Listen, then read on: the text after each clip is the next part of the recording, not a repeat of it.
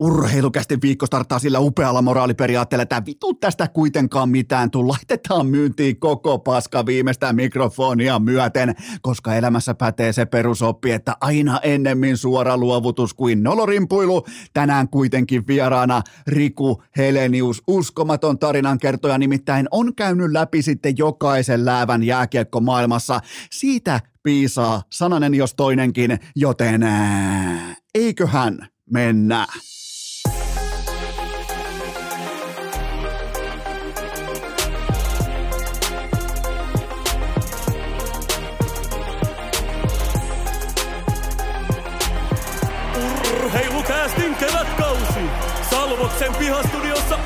Esko, tuottaja Kope ja Pikku Taavetti. Tervetuloa te kaikki, mitä rakkahimmat kummikuuntelijat. Jälleen kerran urheilukästi mukaan on maanantai 13. päivä helmikuuta ja hypätään välittömästi urheilukästin legendaariseen aikakoneeseen ja mennään kevääseen 2004, sillä silloin piskunen nuoria Salskea Eno Esko meni ensimmäistä kertaa. Sitä oli odotettu, sitä oli varrottu, sitä oli kalenterilla tihrustettu. Mä menin eka kertaa elämässäni Metallikan keikalle. Se oli kova juttu. Sitä on nykyään, niin kuin nykyperspektiivi perspektiivissä on vaikea kääntää sitä kokemusta, sitä odotusta, sitä hetkeä sanoiksi, koska sen jälkeen on totta kai tullut äh, nähtyä muutakin kuin Imatraa, eikä mitään pois Imatralta, mutta on tullut nähtyä muutakin kuin Imatraa, joten se oli sellainen hetki, jota mä en unohda, eli perjantai-iltana Metallikan keikka Olympiastadionilla ja lauantaina omat ylioppilasjuhlat, joten erittäin ikimuistoinen, kaikki se saatiin siis etukarsina rannekkeet, oltiin ajoissa jonossa pitkin Töölönlahtea ja sitten pääporteilta sai vielä ihan ihan vapaasti juosta, ottaa tiukka otatus, jopa niin kuin hengessä kaarteen kiertäen usain Bolttina sieltä, vaikka Boltti oli silloin vielä ihan poika vielä, niin tota, ihan jopa aitaan kiinni eturiviin. Sitten kun se alkaa tulee James Hetfield ja Kirk Hammett ja kumppaneita, sai vielä Hammetin Plektrankin keikan jälkeen ja ai että ikimuistoinen kokemus ja, ja lippu oli muistaakseni 65-70 euroa, siis jokaisen euron arvoista. Siis ihan ehdottomasti, vaikka ei ollut penniikään rahaa, se oli jokaisen euron arvoista, joten jatketaan tästä ikään kuin aasinsilta tehtaan kautta siihen, että tehdään yhteinen kollektiivinen mielikuvaharjoite. Nyt meidän kaikkien sovitaan, ää, tehdään yhteinen tällainen niin kuin työehto, CBA-henkinen päätös siitä, että meidän kaikkien kollektiivinen suosikkibändi on nyt Metallica. Ja Metallikahan tulee Suomeen nyt ää, 2024, eli oikeastaan 20 vuotta tämän mun ensikokemuksen jälkeen, eli ne tulee Suomeen suurin piirtein puolentoista vuoden kuluttua. Kuvitellaan, että me ostetaan sinne nyt liput tuplailtaan. Sinne, siis, sinne on myynnissä käsittääkseni vain sellaisia lippuja, että pitää käydä sekä perjantaina että sunnuntain keikalla, jos siis haluaa. Sanotaan vaikka, että se lippu maksaa 250 euroa. Meillä on odotukset korkealla. Meillä on, me tiedetään mitä metallika on. Se on nyt meille kaikille. Minä siinä, mä, mä, mun ja sun mielipiteellä tässä kohdin ei ole mitään merkitystä. Meidän suosikkibändi on metallika, eikö niin? 250 euroa, me ollaan valmiita. Puolentoista vuoden päästä mennään, eikö niin? Ja sitten kun se ilta koittaa, sitten kun se uusittu Helsingin Olympiastadioni on siinä, meillä on rannekkeet kädessä, meillä on kaikki hyvin, meillä on ravintoa vatsassa, me ollaan käyty syömässä hyvin, me ollaan valmiita vielä kerran heittämään jonkinnäköinen pirunmerkki, mikä tämä ikinä onkaan tämä sarvenmerkki, mm, sormillaan, josta melkein hyvä, ettei Heikki Sorsa lähtenyt aikoinaan Nakanossa vankilaan, kun oli satanismia.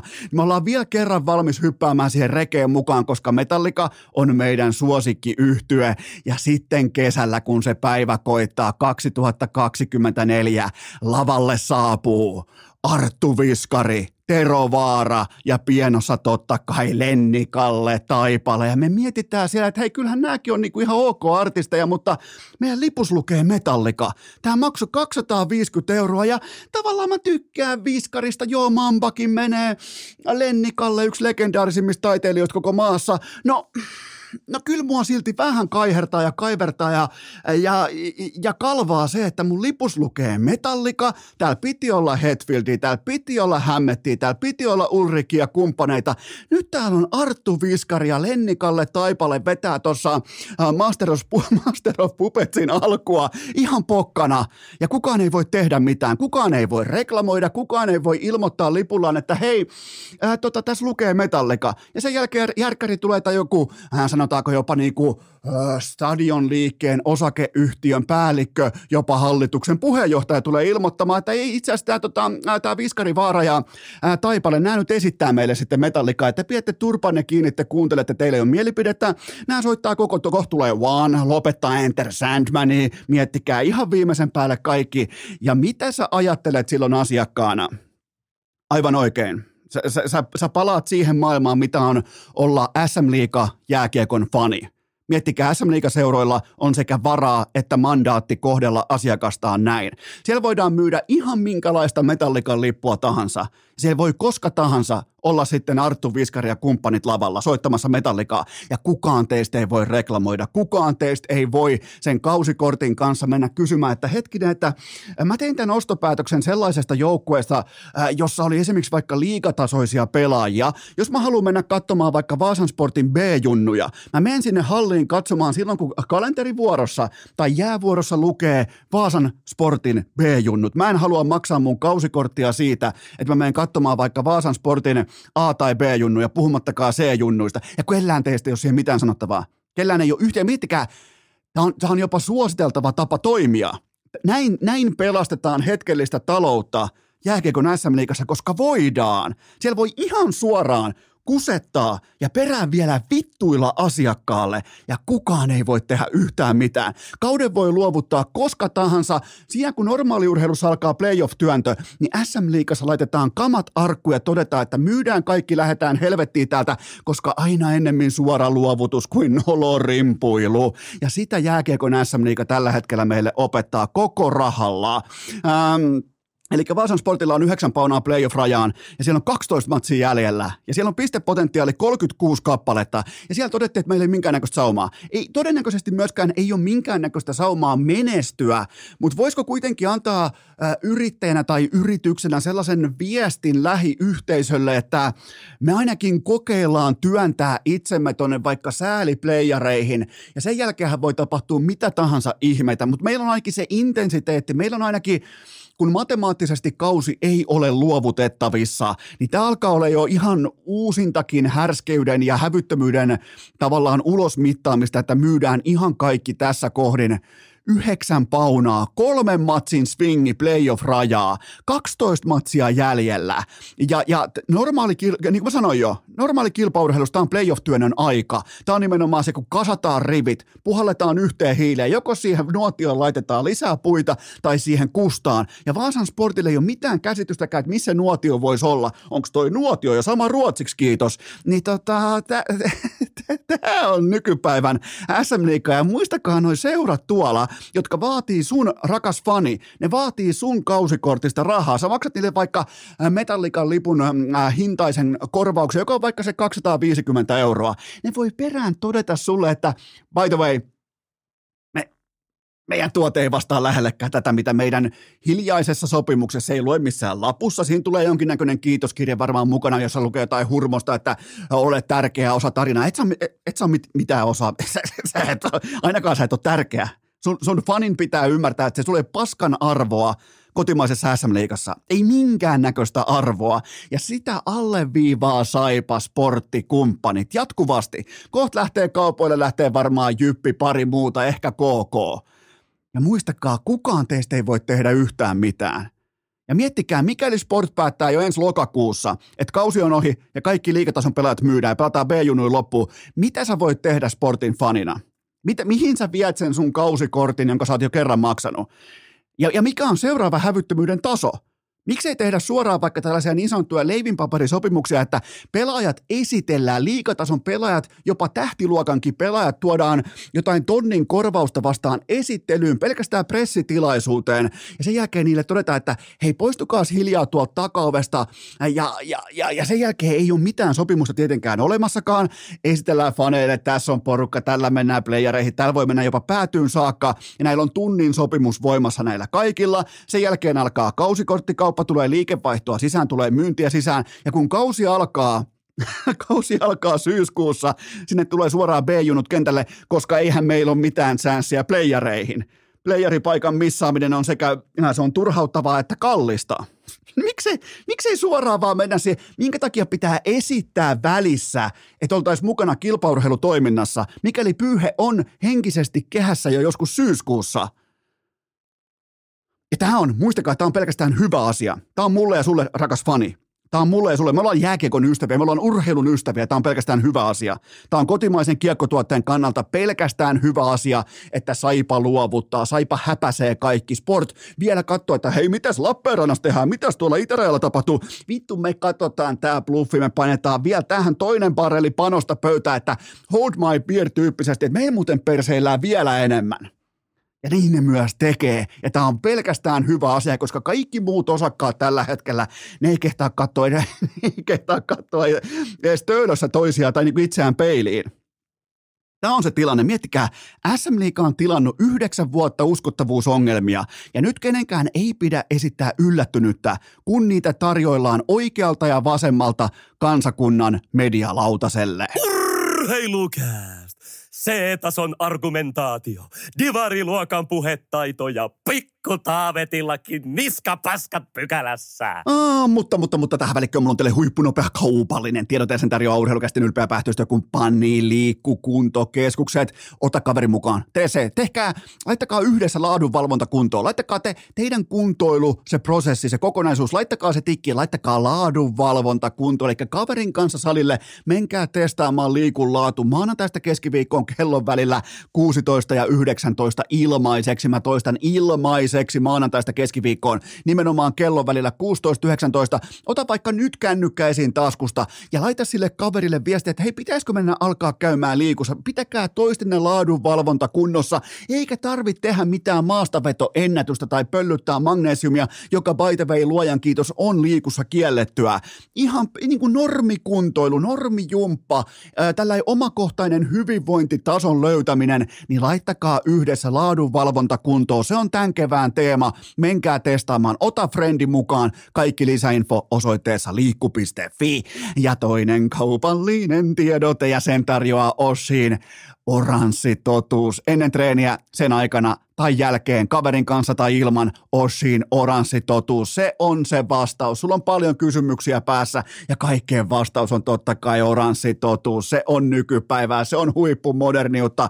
Ota testiin, on muuten viimeisen päälle. Se maku on, se on optimoitu. Mä en tiedä, miten ne on osunut noin vaikeassa markkinassa, missä mä luulin, että mä oon maistanut jo kaikki oranssin väriset juomat läpi. Sieltä silti vielä onnistuttiin vähän petraamaan suhteessa kilpailijoihin, joten ottakaa testiin oranssi totuus, Eno Eskon, tatu, Eno Eskon takuu siitä, että on muuten sitten viimeisen päälle, joten käykää osoitteessa ossi.fi, toivokaa lähikauppaa, kattokaa, että lähikaupan juomatiski, juomahylly, se on mintissä, siellä pitää olla osita, oshi.fi ja nyt jatketaan. Urheilukääst! Lepää rauhassa jalkapallon Goat-debatti Matti. Lieneepähän paikallaan varoittaa kaikkia avoimesti etukäteen siitä, että Riku Heleniuksen ex-huippumaalivahdin nykyisen uhkailijapentin ja TV-asiantuntijan vierailu kestää sitten yhteen soittoon tunti 40 minuuttia, joten piisaa tarinaa. On kuulkaa sellaista havumetsien jääkiekkoa, on itse keksittyjä GMiä, on siis niin tuppukylä toimintaa hänen urallaan ollut. Ihan tuolla siis kaikkihan muistaa varmaan nämä Suomenajat ja huippuvuosi Jypissä, mutta siellä pinnan alla siellä on hitusen verran tarinaa hihassa, joten nyt on pitkän kaavan mukaan. Ja tietyllä tapaa myös nostalgiaa messissä, koska tämä on viimeinen vierailu, joka on aikoinaan tehty pankkiin tuolta vanha vaatekomeron puolelta, joten Riku Helenius pitkän kaavan mukaan tunti 40 minuuttia, eli jos lähdet vaikka hiihtämään, niin sun, sä ehdit tuuppaamaan, jos sulla on vaatimustaso kohdallaan, sä ehdit tuuppaamaan tasuria tai oikeastaan perinteisen hiihtoa tuommoisen 35 kilsaa tämän vierailun aikana. Siinä on hyvä mittari, 35 kilsaa pertsaa Riku Heleniuksen vierailun aikana. Ja se on, siellä on kai, ei puutu huumoria, ei puutu naurua, ei todellakaan puutu tarinoita, joten se tuossa myöhemmin aivan tuota pikaa, mutta nyt teiltä rakkaat kummikuntajat tuota inboxista, legendaarista pikkutaavetin vaippakassista ensimmäinen kysymys Lavetille. Mikä on lopullinen yhteenvetosi Jesse Puljujärven tilikaudesta? Hmm, Nämä tilikausi sinällään on vielä kesken. Mun mielestä tässä kohdin ei ole vielä tilinpäätöksen aika, mutta onhan tämä ollut ihan täys katastrofi. Mutta sen mä haluan sanoa erikseen lauantai-illasta, että kyllähän siitä tulee vilpittömästi hyvä mieli meille kyynikoillekin, kun me nähdään puljun energiaa, iloa, autenttista, vilpitöntä nautintoa siitä, kun hänen joukkueensa voittaa ja hän on itse hän on tuomassa jonkinnäköistä kontribuutiota pöytään nimenomaan voittamisen maailmassa, vaikkakin sitten nelosketjusta, mutta silti. Ja se vaatii munaa, se vaatii, se vaatii kojonesta, kun sä oot kuitenkin, ja se on se mikä on fakta puljussa, niin hän on kuitenkin ex-huipputalentti Junnu, ja, ja silti pystyy protestoimatta, silti pystyy mieltään osoittamatta, tuomaan sitä aitoa vilpitöntä, kysy iteltäsi, Kysy iteltäsi, jos olisit joskus nostettu vaikka top viiteen kaikista NHL-talenteista kyseisessä kalenterivuodessa, niin pystyisitkö myöhemmin näyttämään nimenomaan eh, iloista naamaa, menemään posin kautta samaan aikaan, kun organisaatio on höylännyt sua haitariin jo useamman vuoden, niin pystyisitkö? Mä en pystyisi. Mä voin ihan suoraan sanoa, että musta ei olisi tohon, mitä pulju tekee tuolla. Ja siitä mä nostan hänelle hattua. Se on suurempi ihminen tässä kohdin kuin minä. Hän pystyy jättämään omat huolensa, oman kohtelunsa, oman roolituksensa, mm, äh, montakin asiaa taka-alalle, jotta hänen joukkueensa voittaisi. Se on puljussa, se on jotakin sellaista autenttista, mitä ei pysty kopioimaan, sitä ei pysty esittämään, siitä mä nostan hänelle hattua. Äh, mutta nyt kuitenkin pitää pystyä ottamaan ehdottomasti iso kuva haltuun. Äh, tämä kaiken kaikkiaan, koko tämä puljusaaga, Tämä on ollut Edmonton johdolta ja nimenomaan GM Ken Hollandilta pohjanoteraus sitä ei voi mitenkään muuten, sitä ei voi mitenkään muuten sä et voi kuvailla tätä sopimuskokonaisuutta. Siis siellä suhtauduttiin kaikkiin muihin 31 organisaatioon joko yliolkaisesti tai jopa epäammattimaisesti. Miettikää tämä puljun sopimus, siinä lukee, vaikka siinä ei lue, mutta se implikoi meille, että joo, ota tällä kolmen megan cap hitti, että kyllähän me nyt sut täällä ollaan niin treidaamisen mestareita, että kyllähän me susta nyt eroa päästään, saat puhtaan pöydän jossain muualla ja me saadaan cap tilaa ja miettikää miten epäammattimainen suhtautuminen pelaaja, annetaan kolme mekaa pelaajalle, joka ei ole tasan miltään osin, pois lukien 5-5 puolustuspelaaminen, hän ei ole miltään osin NHL-tason pelaaja ja hän ei ole koskaan todistanut itseään NHLssä. niin, sille annetaan täysin ylimielisesti RFA-positiossa kolme megaa cap hittiä ja siitä syntyy panttivanki sekä organisaatiolle että treidimarkkinaan. Aivan täysin siis käsittämätöntä. Ja, ja, ja, ja tähän tullaan. Mun mielestä siis, vaikka Pulju ei pystynyt pelaamaan nyt laadukasta jääkiekkoa, eikä ole mun papereissa NHL-tason jääkiekko, jääkiekkoja noin muutenkaan, paitsi toi 5-5 puolustuspelaaminen, niin onhan tämä olosuhdekin ollut ihan täysin myrkyllinen. Joo, tehdään sun kanssa sopimus, mutta myydään sut heti. Ai sä et käykää kaupaksi, mitä sitten? Nyt, nyt on veiverit, nyt on veiverit tulossa, nyt on kaikkea tällaista edessä, että laitetaan suoraan, annetaan ilmasiksi pois, jotta ei tarvitse katsella. I, siis todella, ja tämä on, tämä on myös merkki, jos puhutaan Ken Hollandista, niin nämä on myös sellaisia pieniä elementtejä, pieniä näkymiä siitä, että minkä takia äh, Conor McDavid ei tule koskaan saamaan optimaalista saumaa lähteä työntämään kohti Stanley Cupia. Vaikka länsi on epäselvä ja se on paikoin jopa vähän ehkä tietynlaisessa tekeytymisen tilassa, niin, niin nämä on nimenomaan niitä sopimuksia, joilla blokataan sen laadukkaan pelaajan saapuminen myöhemmin tähän organisaatioon. Tässä jää pelaaja ja organisaatio jää toistensa panttivangissa. Kukaan ei ota askelta mihinkään suuntaan, joten vaikka pelaaja ei ole tässä tapauksessa järin kaksinen, niin se on nyt ainakin vilpitön ja se on ainakin autenttinen, kun taas – ihan selvästi Oilers johto yritti olla huoneen fiksuin taho, ja nyt me nähdään, ne on panttivankina, ja 31 muuta seuraa kattoo, kattoo niitä vitu hölmöt antaa kolme miljoonaa tolle. Se olisi kirjoittanut lapun, missä lukee 1,7 miljoonaa kerran kerrasta, ja se olisi helppo kauppatavara sen jälkeen. Nyt se on oikean NHL-pelaajan kokoisella diilillä liikenteessä.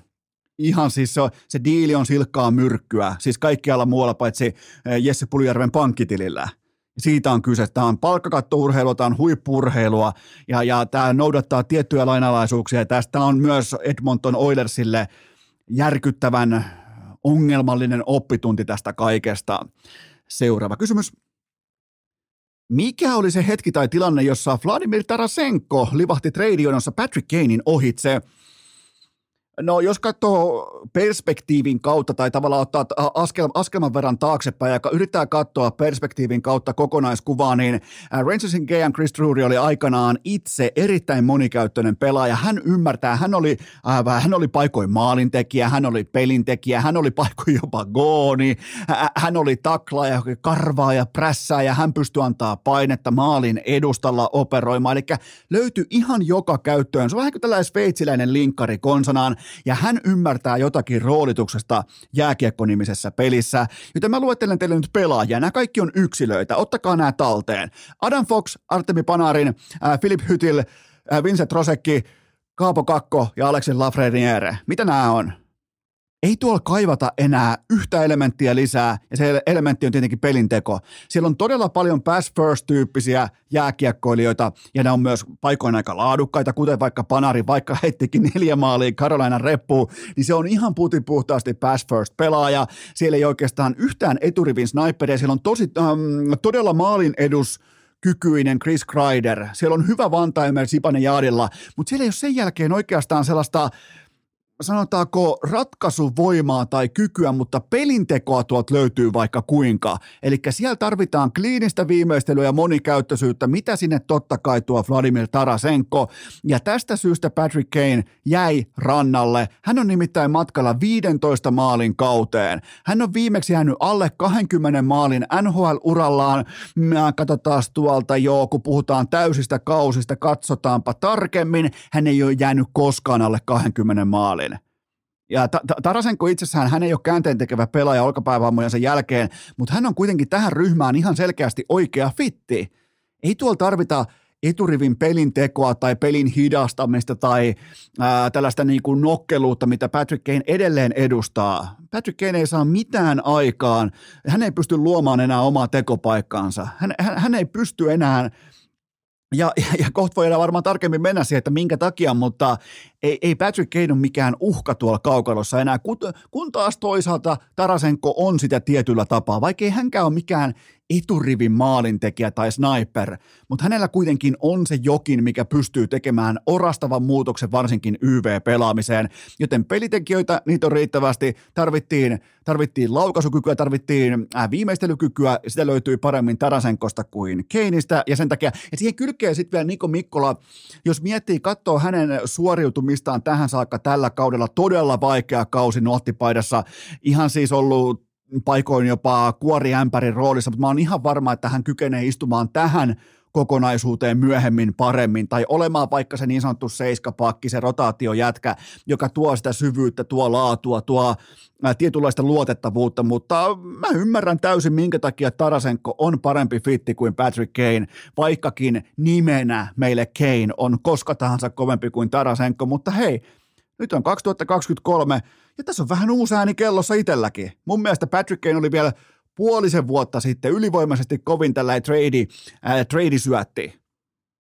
Ei muuten ole enää. Seuraava kysymys.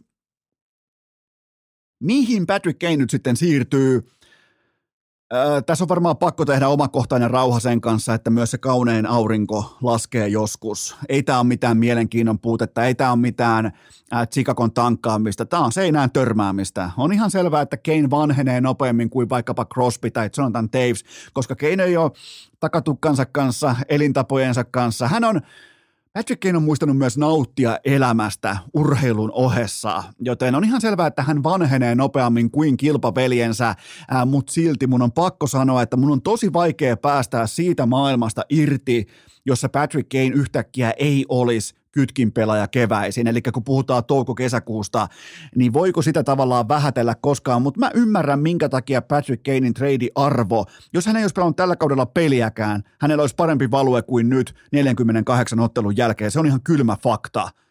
Miten olisi vaikka siirto Buffalo? Siellä on playoff-pussi toisin kuin, toisin kuin Vaasan sportilla. Miettikää, Buffalo olisi muuten siinä saumassa tällä hetkellä, että siellä voisi todeta, että ei, me, ei, ei kai me meillä on unelma jäädä alkulohkoon. Me jäädään tähän, ei, tässä on erittäin, myydään kaikki, myydään Take Thompsonit ja Rasmus Dalinit ja kaikki. Niin olisiko jopa Patrick Kane paluu Buffaloon, miettikää paluu kotiin, tuttu kylä, oma joukko ja tutut taksikuskit, niin olisiko siellä se, olisiko siellä tavallaan niin kuin se auringonlaskun aika? Ja viimeinen motivaatio ruisku vielä siihen ja tutut siipiravintolat ja bubit. Ja on kuitenkin absoluuttinen megatähti ja amerikkalaisen jääkiekon goat, niin mutta mut mä ymmärrän täysin, minkä takia Patrick Kane ei ole se ykkössyötti enää. Sen piti olla, se ei ole sitä, ja mun mielestä Rangers teki oikein valinnan. Seuraava kysymys. Mihin Juuso Välimäki sijoittaa himoittuun Juho Lammikko-trofinsa? Tämä tuli pikkusen puskista. Ei ole koskaan kirjannut kahden tehopisteen iltaa NHL-urallaan ja nyt sitten Bluesiin vastaan lauantai, sunnuntai yönä 0 plus 4 täysin puskista. Joten tämä on ehdottomasti Juho Lammikko-trofin paikka. Se on kyllä jännä. Yhtäkkiä vaan, nolla, ei vielä mikään 0 plus 2 tai 0 plus 3, vaan suoraan 0 plus 4. Oliko muuten Lammikolla jopa 0 plus 5?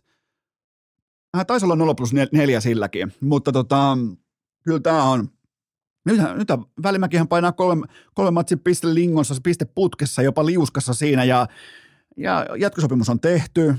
Sanotaanko, että tämä, tällä niin prosessi jatkuu ja mä uskon edelleen siihen, että tästä tulee laadukas pelaaja NHL, vaikkakin nyt on ollut myös vähemmän yllättäen Arizonassa vaikeuksia, mutta mä uskon, että tuosta tulee laadukas NHL-pelaaja.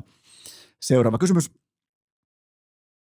Mikä selittää Mikael Granlundin pelillisen romahduksen? Äh, MG ei ole toistaiseksi kyennyt vastaamaan pelinopeusvaateeseen kumpaakaan suuntaan operoidessa tällä kaudella. Tällä kyse, tässä kyseisessä otannassa ää, äh, kyseisellä sesongilla niin ei ole vain yksinkertaisesti riittänyt. MG on pudonnut keskipakan paremmalta puolen ihan NHLn syvimpään monttuun saakka, kun mietitään kokonaisvaltaista pelaamista. Ja täytyy myöntää näin omakohtaisesti noiden MM-kisojen jälkeen, että se tuli yllätyksenä. Ja, ja tämä on ensimmäinen kerta hänen urallaan sitten todella vaikea ruukiekauden, kun tämä Oulun salolainen on pelillinen lia, lia, liabilit, meillä tulee sanan, sanan suusta, koska tämä on niin harvinaista MGn kohdalla, mutta se on siis jos joskus mietitään, että onko, onko joku asia uhka vai mahdollisuus, niin MG on tällä hetkellä vähän jopa yllättäen, hän on uhka Näsvillen pelaamiselle. Hän vuotaa, ja se on todella harvinaista Mikael Granlundista. Se on, se on liabi, liabiliteetti. Ei mennä tulla su- sana, niin tämä on niin harvinaista puhua MGstä tähän sävyyn, että, että hän on uhkakuva joukkueensa pelaamiselle, koska hän vuotaa, joten ei, ei, 30-vuotias ja ollaan siis nähty muutenkin aaltoilua hänen urallaan, varsinkin ne, jotka seuraa jääkiekkoa pelkästään tekstitv-voimin, mutta kyllä täytyy myöntää, että tämä on tullut, äh, tämä on tullut ehdottomasti yllätyksenä. Äh, seuraava kysymys. Yli vai alle kaksi ja puoli viikkoa, kun Patrick Laine saapuu hallille uusissa punaisissa jättikengissä. Jumalauta, jättikengät ja vieläpä punaiset siis. Eli mä otan tähän tuhdin underin kiinni. Mä oon ihan varma, että Patelaine käyttää näitä uusia hittikenkiä. Eli nämä on siis nämä on sellaiset kirkkaan punaiset, ne näyttää ihan vaahtomuovipaloilta, ne on siis todella isot. Ne on siis, no, mä voin vaikka laittaa someen näistä kuvan. Näistä on nyt jonkinnäköinen niin kuin, muotipiirien hype, hype menossa pitkin Amerikkoja. Mä en muista tämän kenkäsuunnittelijan nimeä, mutta se on joku kuin MFSH tyyppinen kenkämerkki, maksaa 3,5 dollaria, eli ei myöskään köyhille. Joten mä, niin kuin, mä näkisin erittäin voimakkaastikin, että Patrick Laine tulisi nimenomaan näissä näissä töppösissä hallille joku päivä. Ainakin pari NBA-pelaajaa on jo käyttänyt, oliko sitten vielä joku ehkä Grammy Gaalassa tai jossain on käyttänyt, niin no on todella, kyllä täytyy sanoa, että jos mulla, meillä päin täällä maalla noit kutsutaan saappaiksi, vähän turvonneet saappaat, jotka, jotka on täynnä vettä, niin, niin täällä ne näyttää tolta, niin tuolla se on muotia, maan ulkona muodista, pidetään pian tauko ja jatketaan. Urheilukääst, kun taito loppuu loppuu, niin meidän peli alkaa. Tähän välikköön kaikki te urheiluvanhemmat äärimmäisen tarkkana, nimittäin urheilukästillä on UPO uusi yhteistyökumppani ja se on yhtä kuin Pilkkoset, Suomen helpointa varainhankintaa, vaikkapa justiinsa teidän lasten joukkueelle. Eli tämä on ihan puhtaasti varainhankintaa. Tämä on sitä, että miten joukkue selviytyy arjessaan yhä vaikeampia aikoja meneillään, joten nyt se varainhankinta kohdilleen Pilkkoset nopeutta, vaivattomuutta, läpinäkyvyyttä, totta kai selkeys, myynnin seuranta, myynnin oppiminen, vastuullisuus ja kannustavuus. Ja mä tykkään nimenomaan tästä, että pilkkoset myös, kun se kaikki on läpinäkyvää, kun se kaikki on träkättyä, kaikki myynti jää dataksi talteen, niin lapsetkin oppii vähän miettimään ja katsomaan sitä, että mihin yrittäjyys tietyllä tapaa voi johtaa. Nimenomaan se, että tehdään joukkueen eteen duunia, näkee omia tuloksia, pystyy jatkuvasti pysymään kartalla siitä, että kun on viety on myyty vaikka keksipaketti vaikkapa mummolle ja papalle ja, ja siskolle ja to, näin poispäin, niin nähdään niitä tuloksia, nähdään kun se tulee sitten se ulkomaan reissu vaikkapa koko joukkueelle, niin ymmärretään se, että mihinkä se oma panos, mihin se oma tavallaan niin kuin yrittäjyys johti, joten kun mietitte varainhankintaa just teidän lasten joukkueelle, ottakaa vanhempainilassa, ottakaa vanhempain kokouksessa ja palverissa, ottakaa puheeksi pilkkoset.fi. Menkää katsomaan pilkkoset.fi, yksinkertaisinta, vastuullisinta, läpinäkyvintä koko Suomessa. Se on yhtä kuin pilkkoset.fi. Ottakaa tämä talteen ja laittakaa sanaa liikkeelle. Se on pilkkoset.fi ja nyt jatketaan. Urheilukääst! Jaksopaketti ja V50 Volvolla Sotkamo kebabilla. Raapaistaanpa suoraan vaipakassista seuraava pohdinta pöytään. Äh, veisikö Erik Carlson Oilersin lännen finaaleihin? Äh, tämä on totta kai, tämä on nyt kuuma aihe. Nimenomaan, jos me nähtäisiin McDavidia ja Erik Carlsonia tällä hetkellä tässä formissaan kevätkaudella samassa joukkueessa, niin äh, mä en välttämättä tykkää fitistä, mutta mä ostan tämän tuotteen. Mä ostan sen popcornikulho. Mä oon valmis tähän tuotteeseen. Aito kanadalaistoimittaja Chris Johnston. Hän oli Hearing-tasolla kuullut jotakin liittyen tällaiseen trade-spekulaation siitä, että kenties San Joseen ja Edmontonin välillä olisi käyty jonkinnäköistä alustavaa neuvottelua siitä, että mitä kaikkea pitää liikkua, jotta tämä kiistaton pakki supertähti, joka on kokenut uuden herätyksen, mä oon siitä erittäin iloinen, että Eki Carlson, EK65 on jälleen kerran huipulla. Mä en siis omakohtaisesti, mun maltaulukko ei sisällä sitä, virsikirjan lisälehteä, joka ilmoittaisi sen, että miten tämä tulee toimimaan noin niin kuin palkkapoliittisesti, mutta äh, on tässä kuitenkin orastavaa järkeä myös kentällä. Nimittäin mitä vähemmän vaikkapa Cody Chesi on kiekossa, sitä parempi porukka tämä on. Mitä vähemmän on Darren Nursillä on kiekollista vastuuta, nimenomaan sitä reppuselkäpuolta, niin sitä parempi tämä joukkue on. Eli äh, Eric Carlson on vastaus moneen moneen kysymykseen tuossa organisaatiossa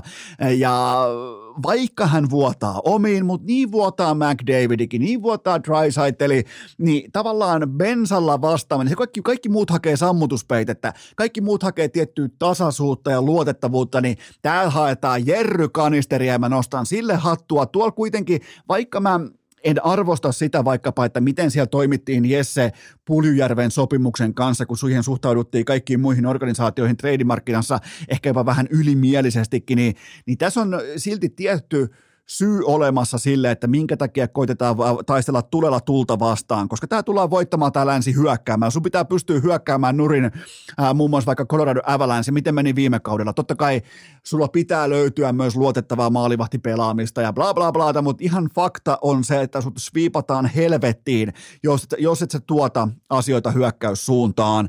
Joten ja sekin kannattaa muistaa, että miten auki länsi on. Siis sano suoraan lonkalta sieltä yksi mestariehdokas, etkä saa sanoa Colorado. Idästä sä voit sanoa suoraan vaikka neljä joukkuetta. Lännestä sä et voi sanoa kuin ehkä yhden tai maksimissaan kaksi. Joten länsi on auki ja mä ymmärrän minkä takia siellä investoidaan. Joten mä ostan tämän huhun ja mä toivon, että tämä toteutuu. Mä toivon, että me nähdään McDavid Carlson samassa joukkueessa. Siihen vielä Leon Drysaitel ja pulju painaa laidalla 0 plus 0 on yhtä kuin nolla. Seuraava kysymys. Uskotko, että NHL-organisaatiot oppivat jotakin NBAn siirtoviihteestä? Tämä on ihan oikea asia. Tämä on nykypäivässä. Tämä joskus, niin kuin sanotaanko, kymmenisen vuotta sitten, 15 vuotta sitten, tämä ei ollut minkään näköinen keskustelun aihe, mutta siis – huippurheilu on muutakin kuin se, että koitetaan tehdä kentällä maaleja tai estää vastustajan tekemästä maaleja. Pitää olla nykyajassa relevantti, pitää olla mielenkiintoinen ja kuitenkin sama annos pitää pystyä tarjoilemaan kotikentällä tuommoisen 41 kertaa kaudessa.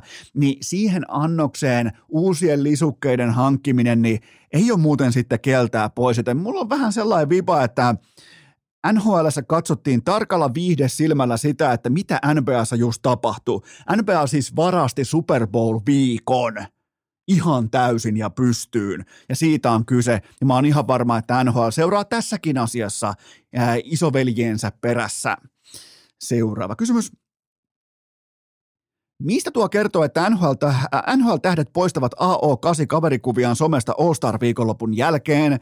No muita en tiedä kuin David Pasternakin, jonka piti näköjään oppia ihan kantapään kautta Instagramissa, mitä Euroopassa ajatellaan AO8, eli Putinin äh, fanipojasta. Äh, Tämä antaa tietyllä tapaa myös realistisen kuvan siitä, että miten vähän uudella mantereella Venäjän murhaoperaatio kiinnostaa. Eli t- tavallaan voisin kuvitellakin, että Pasternak on ajautunut sellaiseen alhoon, että eihän täällä kukaan puhu tuosta, eihän toi ole jossain tuolla kaukana ja mä nyt hengaan tässä AO8 kanssa, että kai se on ihan ok ja no sehän joutuu sitten poistaa sen so, so, somekuviaan ja ottaa kommentoinnin pois päältä ja kaikkea, koska Euroopassa ei oltu ihan valmiita varsinaisesti tällaiseen, niin kuin, että me mennään nyt oikein AO8 ja hänen poikansa, jota, ja, tämän pojan käyttäminen, no, mä, en, mä en ole niin pitkälle vielä mennyt, mutta tämän pojan käyttäminen, Ovechkinin pojan käyttäminen suojakilpenä kritiikiltä koko All-Star viikonlopun ajan, niin vittu mä en nähnyt koskaan, ja mä puhun nyt isänä, mä en ole nähnyt koskaan mitään häpeällisempää.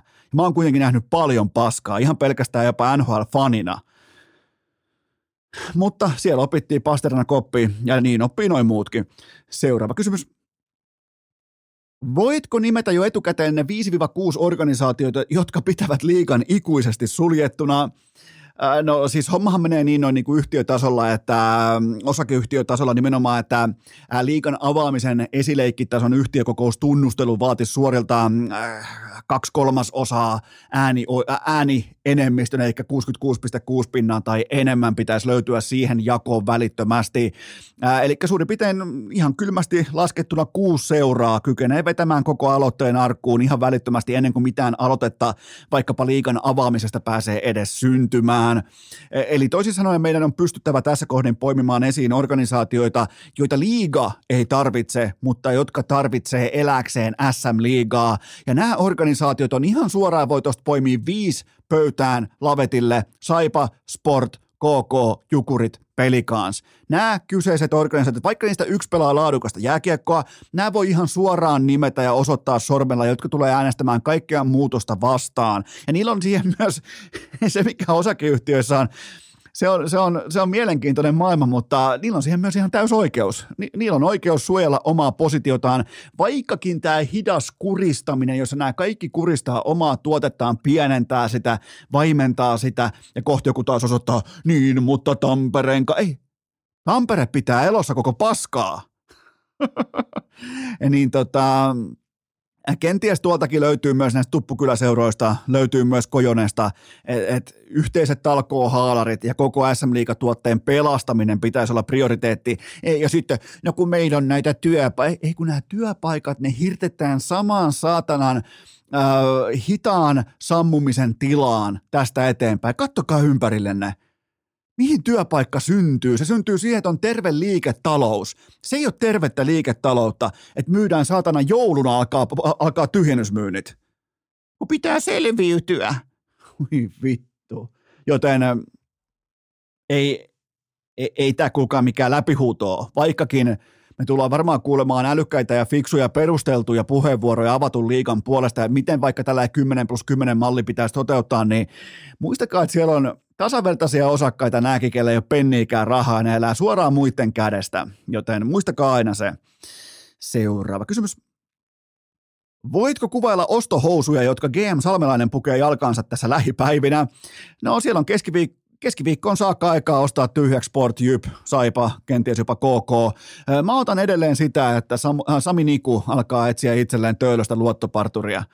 Mä aion itse asiassa träkätä. Mä menen niin pitkälle, kuten vaikkapa amerikkalaisessa yliopistourheilussa tehdään, että jenkkifutiksen coacheja, niiden yksityiskoneiden näitä lentotunnuksia träkätään, että aha, toi menee Oklahomaa, toi lentää Normaniin, toi lentää Michiganiin, toi on käynyt Notre Damessa, niin tota, mä alan träkkäämään töölöläisten kampaamoiden varauskirjaa ja mä haluan löytää sieltä Sami Nikun nimen, koska mä näen tämän otteluna tehtynä taivaassa. Sami Niku siirtyy IFK ja, ja, ja hän tuo sen pikantin mausteen tuohon nimettömään, joskin, joskin tasapaksun laadukkaaseen pakistoon.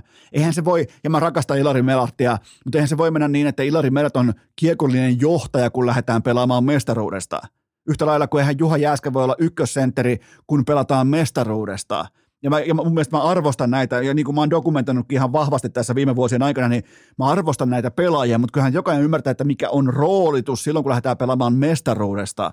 Joten kyllä mä näen Sami niin kuin IFKssa, eli, eli näissä ostohousuissa voisi olla vähän sellaista niin kuin, niin kuin neliökuviointia, ehkä vähän kiusallista kireyttä, ja mit, minkälaisia vaatteita pitkätukkaiset miehet käyttää? Ää, ne, jonkinnäköistä hipsterihousupukeutumista myös GM Salmelaiselta, näin niin kuin ostohousujen merkeissä oottaisin. Joten tota, ja miettikää, IFK on tässä kohdin myös yhden ottelun tappio putkessa, joten punainen puhelin käteen välittömästi soittua Jyväskylää, siellä on kaikki myynnissä. Ja jos joku väittää, että ei ole kaikki myynnissä, niin se puhuu paskaa. Tietenkin puhuu. Jypin kausi on ohi. Se on ollut jo hyvän aikaa ohi, ei mitään muuta kuin kaikki myyntiin vaan, koska se on sallittua. Seuraava kysymys. Mikäli saisit yksin valtiona nimetä yhden SM Liikan playoff-parin, niin mikä se olisi? No suljetaan välittömästi pois Tappara Ilves. Mm, mä, mä, mä en kyllä yhtään pahoittaisi mieltäni vaikkapa pelikans kärpistä, koska siinä on hyväkin sauma, että ne kohtaa sijoilta neljä ja viisi. Se on täyttä realismia. Mä lupaan ostaa arvokkaan klubipuolen pääsylipun ja ottaa oman viiven lähtölaskurin mukaan, kun Lauri Marjamäki saapuu pelaamaan pelikansin ostojoukkuetta vastaan omilla piskuisilla kasvateilla ja tulee vetämään jotain ja haistaa vittu yksi neljä trappia niin, ja lähtemään pelkurin viivellähöillä liikenteeseen, niin mä otan viivelähtölaskurin mukaan ja mä lupaan buuata Marjamäelle koko matsin ajan. Ja jos Marjamäki on jälleen kerran sit kuitenkin selittelemässä asiansa parhaimpäin Petopodissa, niin mä otan uudestaan Oulun baarin pääsulakkeen irti. Seuraava kysymys. Täyttikö Ilves kärpät otatus odotuksesi perjantaina? Katsoin jokaisen sekunnin tästä ottelusta ja Maria Mäki osasi puhua puhetta, mutta ei kävellä kävelyä. Eli sieltä tuli ei mikään fiaskoluokan, mutta joskin vähän jälleen kerran uitettu kärppälauma, kahlittu kärppäporukka tuli Ilveksen vieraaksi ja Ilves otti tärkeät pisteet mukaan, oli parempi joukkue tuolla. Oli myös rohkeampi, oli intensiivisempi, oli merkityksellisempi porukka tuolla kaukalossa. Vähemmän viivelähtöjä, vähemmän peruuttelua, vähemmän trappia, vähemmän kaikkea, mikä ainakin mulla nostaa oksennuksen aika syvälle niin kuin kurkun pintaan saakka, joten Marja Mäki vähemmän yllättäen osoittautui pelkäksi puhujaksi. Seuraava kysymys. Minkä koko luokan oikeusmurha-asteikon annat Rukan Pipolätkän palkintogaalalle? No kyllähän tässä mentiin suoraan osastoon Martti Vainion talonmies, että eihän tätä voi selittää mitenkään. Seitsemän kategoriaa ja urheilukästin palloseura yhteensä nolla palkintoa. Jumalauta Pekka Rinne, vanha legenda, veti turhaan valkoisen pukusa pykälää ja valmisti puheenkin vuoden tulokkaan tiimoilta ja paskan vitut ja ei, kyllä tämä ottaa aikansa, että tästä kollektiivina noustaan vielä. Ja sitten siellä vielä palkittiin satana meton kuhtujat. Ihan sama kuin pikku Taavetti palkittaisi mä oon tehnyt metonkuhtujat. Joten ihan sama kuin Pikku Taavetti, jonka myös mä, mä oon osaltani tehnyt, niin palkittaisi vuoden podcastajaksi. Tämä oli jo ihan niin kuin suoraan vittuilua tämä metonkuhtujen äh, palkitseminen. Ja Äh, Metonkuhtujen merikarvia, legendaarinen merikarvia dynastia on muuten vaarassa. Ovat kuulemma raporttien mukaan tasoltaan liian kovia tähän turnaukseen. Se, kysyttiin multa, että missä voisi pikaisesti ja akuutisti heikentää jääkiekko, jääkiekkoilullista tasoa joukkuetasolla, äh, niin tota, että mikä on se paikka, mihin Suomessa voi mennä heikentymään jääkiekossa, äh, niin mä vastasin heille, että Vierumäki. Ehdottomasti sellainen kaksi-kolme päivää Vierumäellä pitäisi riittää oikein niin kuin kunnolla tiedettä, viivelähtöjä, trappia, tolppaträppiä, ai saatana, palautussyöttöjä, niin niin kyllä se paikka on Vierumäki, missä voi mennä joukkuetta heikentämään, jotta pääsee jatkamaan tai puolustamaan merikarvia dynastiaansa. Seuraava kysymys.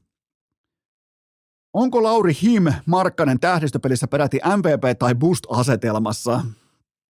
Ai saatana, kun on, nyt on sopivaa keulimista ja kysymys ei tullut edes Kypärämään koulun ATK-luokasta, vaan miettikää Markkasen sesonkia.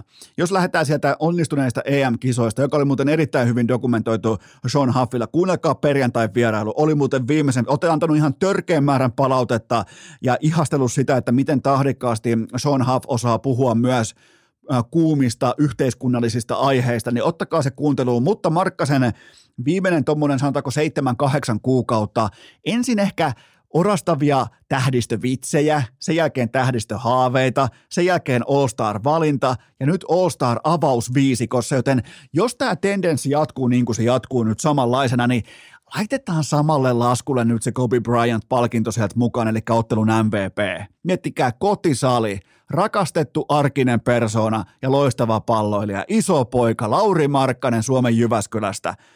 Ja on muuten ihan sata varma, että Lebron valitsee Markkasen, koska Laurilla oli joskus varmaan kuusi vuotta sitten Lebronin kengät Arizonan isossa ESPN ottelussa, niin tota, Lebron ei unoha. Jos joku käyttää, niin kuin totta kai Lauri käyttää edelleen Lebronin kenkiä, mutta, mutta silloinhan Lebron innostui aiheesta muistaakseni, olisiko laittanut IG-story tai johonkin. Niin tota, Lebron valitsee Laurin ja Lebron korjaan Lauri näistä kahdesta on myös him. Seuraava kysymys. Mikä selittää Bottaksen Tiffanin väitetyn kylmyyden Maria Veitolan ohjelmassa? No, Mä haluan puolustaa Tiffania tässä kohdassa, koska mietihän nyt omalle kohdalles. Sä koetat jotenkin huolehtia sun omista bisneksistä, omista asioista ja yhtäkkiä Maria Veitola pukkaa ovesta sisään. Mä, mä, mä annan teille samalla myös ohjenuoran, etenkin te, jotka haaveilette julkisuudesta Suomessa. Se ei johda nimittäin tässä maassa mihinkään muuhun kuin siihen, että Maria Veitola herää sun luota tai sä sen luota. Se on julkisuuden viimeinen laskutuserä niin miettikää, olkaa helvetin varovaisia siitä, mistä te haaveilette. Mä ymmärrän täysin Tiffanin, yhtäkkiä se paukkaa sisään Maria Mä olisin kanssa ihan täysin, kun tää yhtäkkiä satana Salvos Hirsistudio paukkaisi Maria Veitola tuot, niin kyllä täällä olisi minä tuottaja Kopea Pikkutaivetti, niin kyllähän me heitettäisiin sitä takaperin voltteja, kun me oltaisiin niin paniikissa saatana. Niin en yhtään ihmettä, että Tiffany veti huuruu. Tietenkään yhtään en katsonut ohjelmaa, mutta näin olen lukenut. Seuraava kysymys. Kumpi on kovemmassa kunnossa, savu vai savun ja lelun videot? No kyllähän siis se on jo vahvistettu, että savu on kunnossa, mutta onhan tämä täysin ylivoimasta dominanssia Perttu Hyvärisen ja ää, Lelu Ojan, Ojan sivun voimin. Puijon pojat ei petä tässä kohdin ja Ää, jos miettii tällaisessa kokonaiskuvassa, niin Suomen urheiluhan oli menettää aluokan managerin lentopallolle. Onneksi, onneksi Lelu sivu ymmärsi lopettaa sen lentopallon ja aloittaa manageriksi, koska tämä kulkee.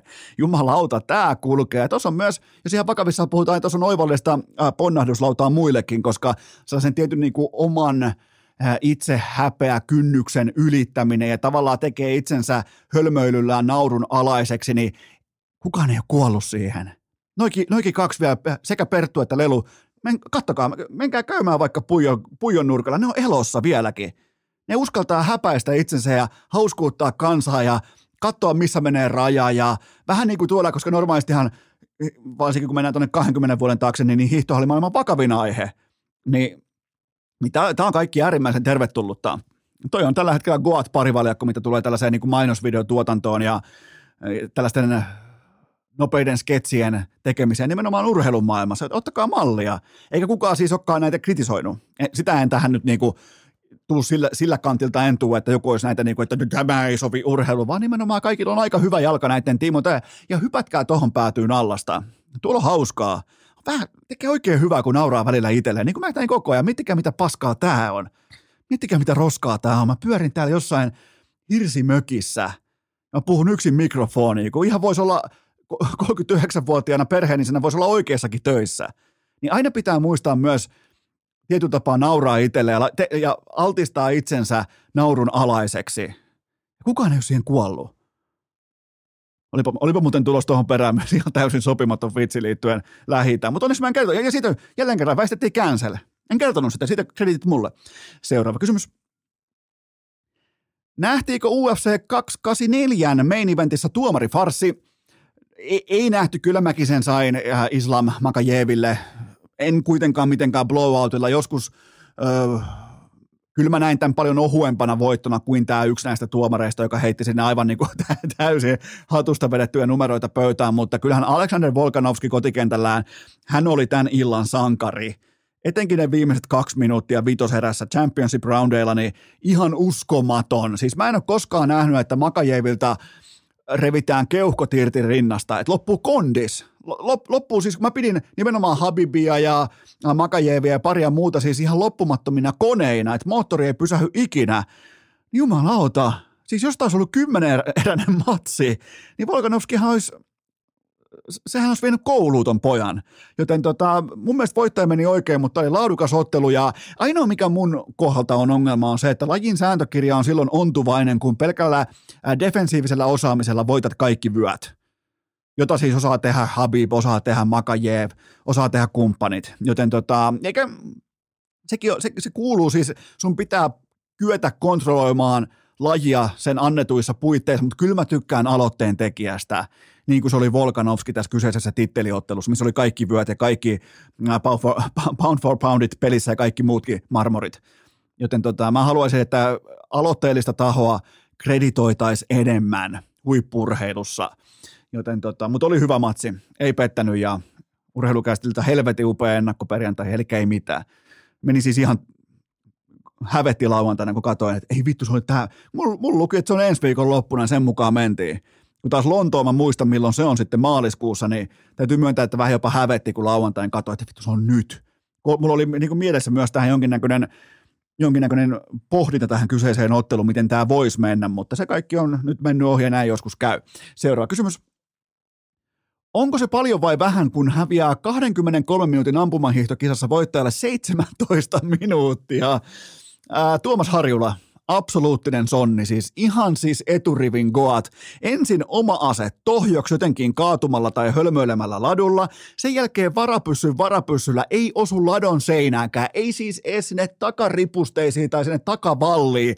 Ihan siis panokset lähtee kuin vanhasta jostain akuankan piirretystä, katkastusta torviaseesta pitkin, pitkin maisemaa. Sen jälkeen luovutti, jätti sakkokierrokset väliin, hiihti kuitenkin maaliin ja 17 minuuttia kärjestä, joten Tuomas Harjula, ku, urheilukästin kummiurheilija, eeppinen suoritus. Jos ei mitään sellaista välimallin sellaista pyörimistä tai sellaista, niin kuin, että vähän sinne päin, vaan joko ollaan eka tai ollaan vika, ja siinä välissä ei ole mitään. Seuraava kysymys. Onko huippurheilijaksi siirtyminen nykyään vain ilmoitusasia? vähän niin kuin rakennuslupa, rakentaa jotain ilmoittamalla, mutta siis joo, tämähän on ihan täysin, tämä viittaa Antti Tuiskuun ja tämä oli ihan täysin käsittämätöntä, että tämäkin jotenkin jossain piireissä saatiin luettua jotenkin Antti Tuiskun syyksi. Siis puikoissa oli tietenkin Goat, Santtu Silvennoinen ja jälki oli jälleen kerran sen mukaista, kun Santtu ilmoitti Iltalehden isossa otsikossa, että Antti Tuisku aikoo siirtyä huippuurheilijaksi. Se tota, mä voisin melkein kuvitella, että kun Antti Tuisku kuitenkin on aika – se on aika skarppi, aika fiksu ihminen sekä viihdetaiteilijana, yrittäjänä että myös niin kuin ihan tota, siviili-ihmisenä, niin voisin kuvitella, että hitusen verran poskia punotti tällä. Että mä muuten siirryn sitten, että ikään kuin olit Scoopin muodossa tuotu julki, että Antti Tuisku aikoo siirtyä huippuurheilijaksi. Ei siis kilpaurheilijaksi, ei siis vakavaksi urheilun harrastajaksi, vaan suoraan huippuurheilijaksi. Joten totta vitun kai siellä pahotettiin pitkin puritaanipiirejä urheilupiirejä, pahotettiin mieli tästä, vaikka tämä kaikki oli Santun käsialaa. Mutta se on sanottava, että mä oon nähnyt vierestä, miten Antti Tuisku hiihtää ja ei se nyt ihan täyttä puuhastelua ainakaan ole. Jos mä voin laittaa itteni kate- kategoriaan aloittelijat ja puuhastelijat, niin Tuisku ei hiihdä siinä kategoriassa. Joten tota, ja mun mielestä Tuisku on loistava esimerkki kaikille siitä, että miten mikään absoluuttisesti koskaan ei lopu, vaan toimenkuva vaihtuu silläkin koko suoma, kotimaisen viihdetaivaan yksi kirkkaimmista tähdistä.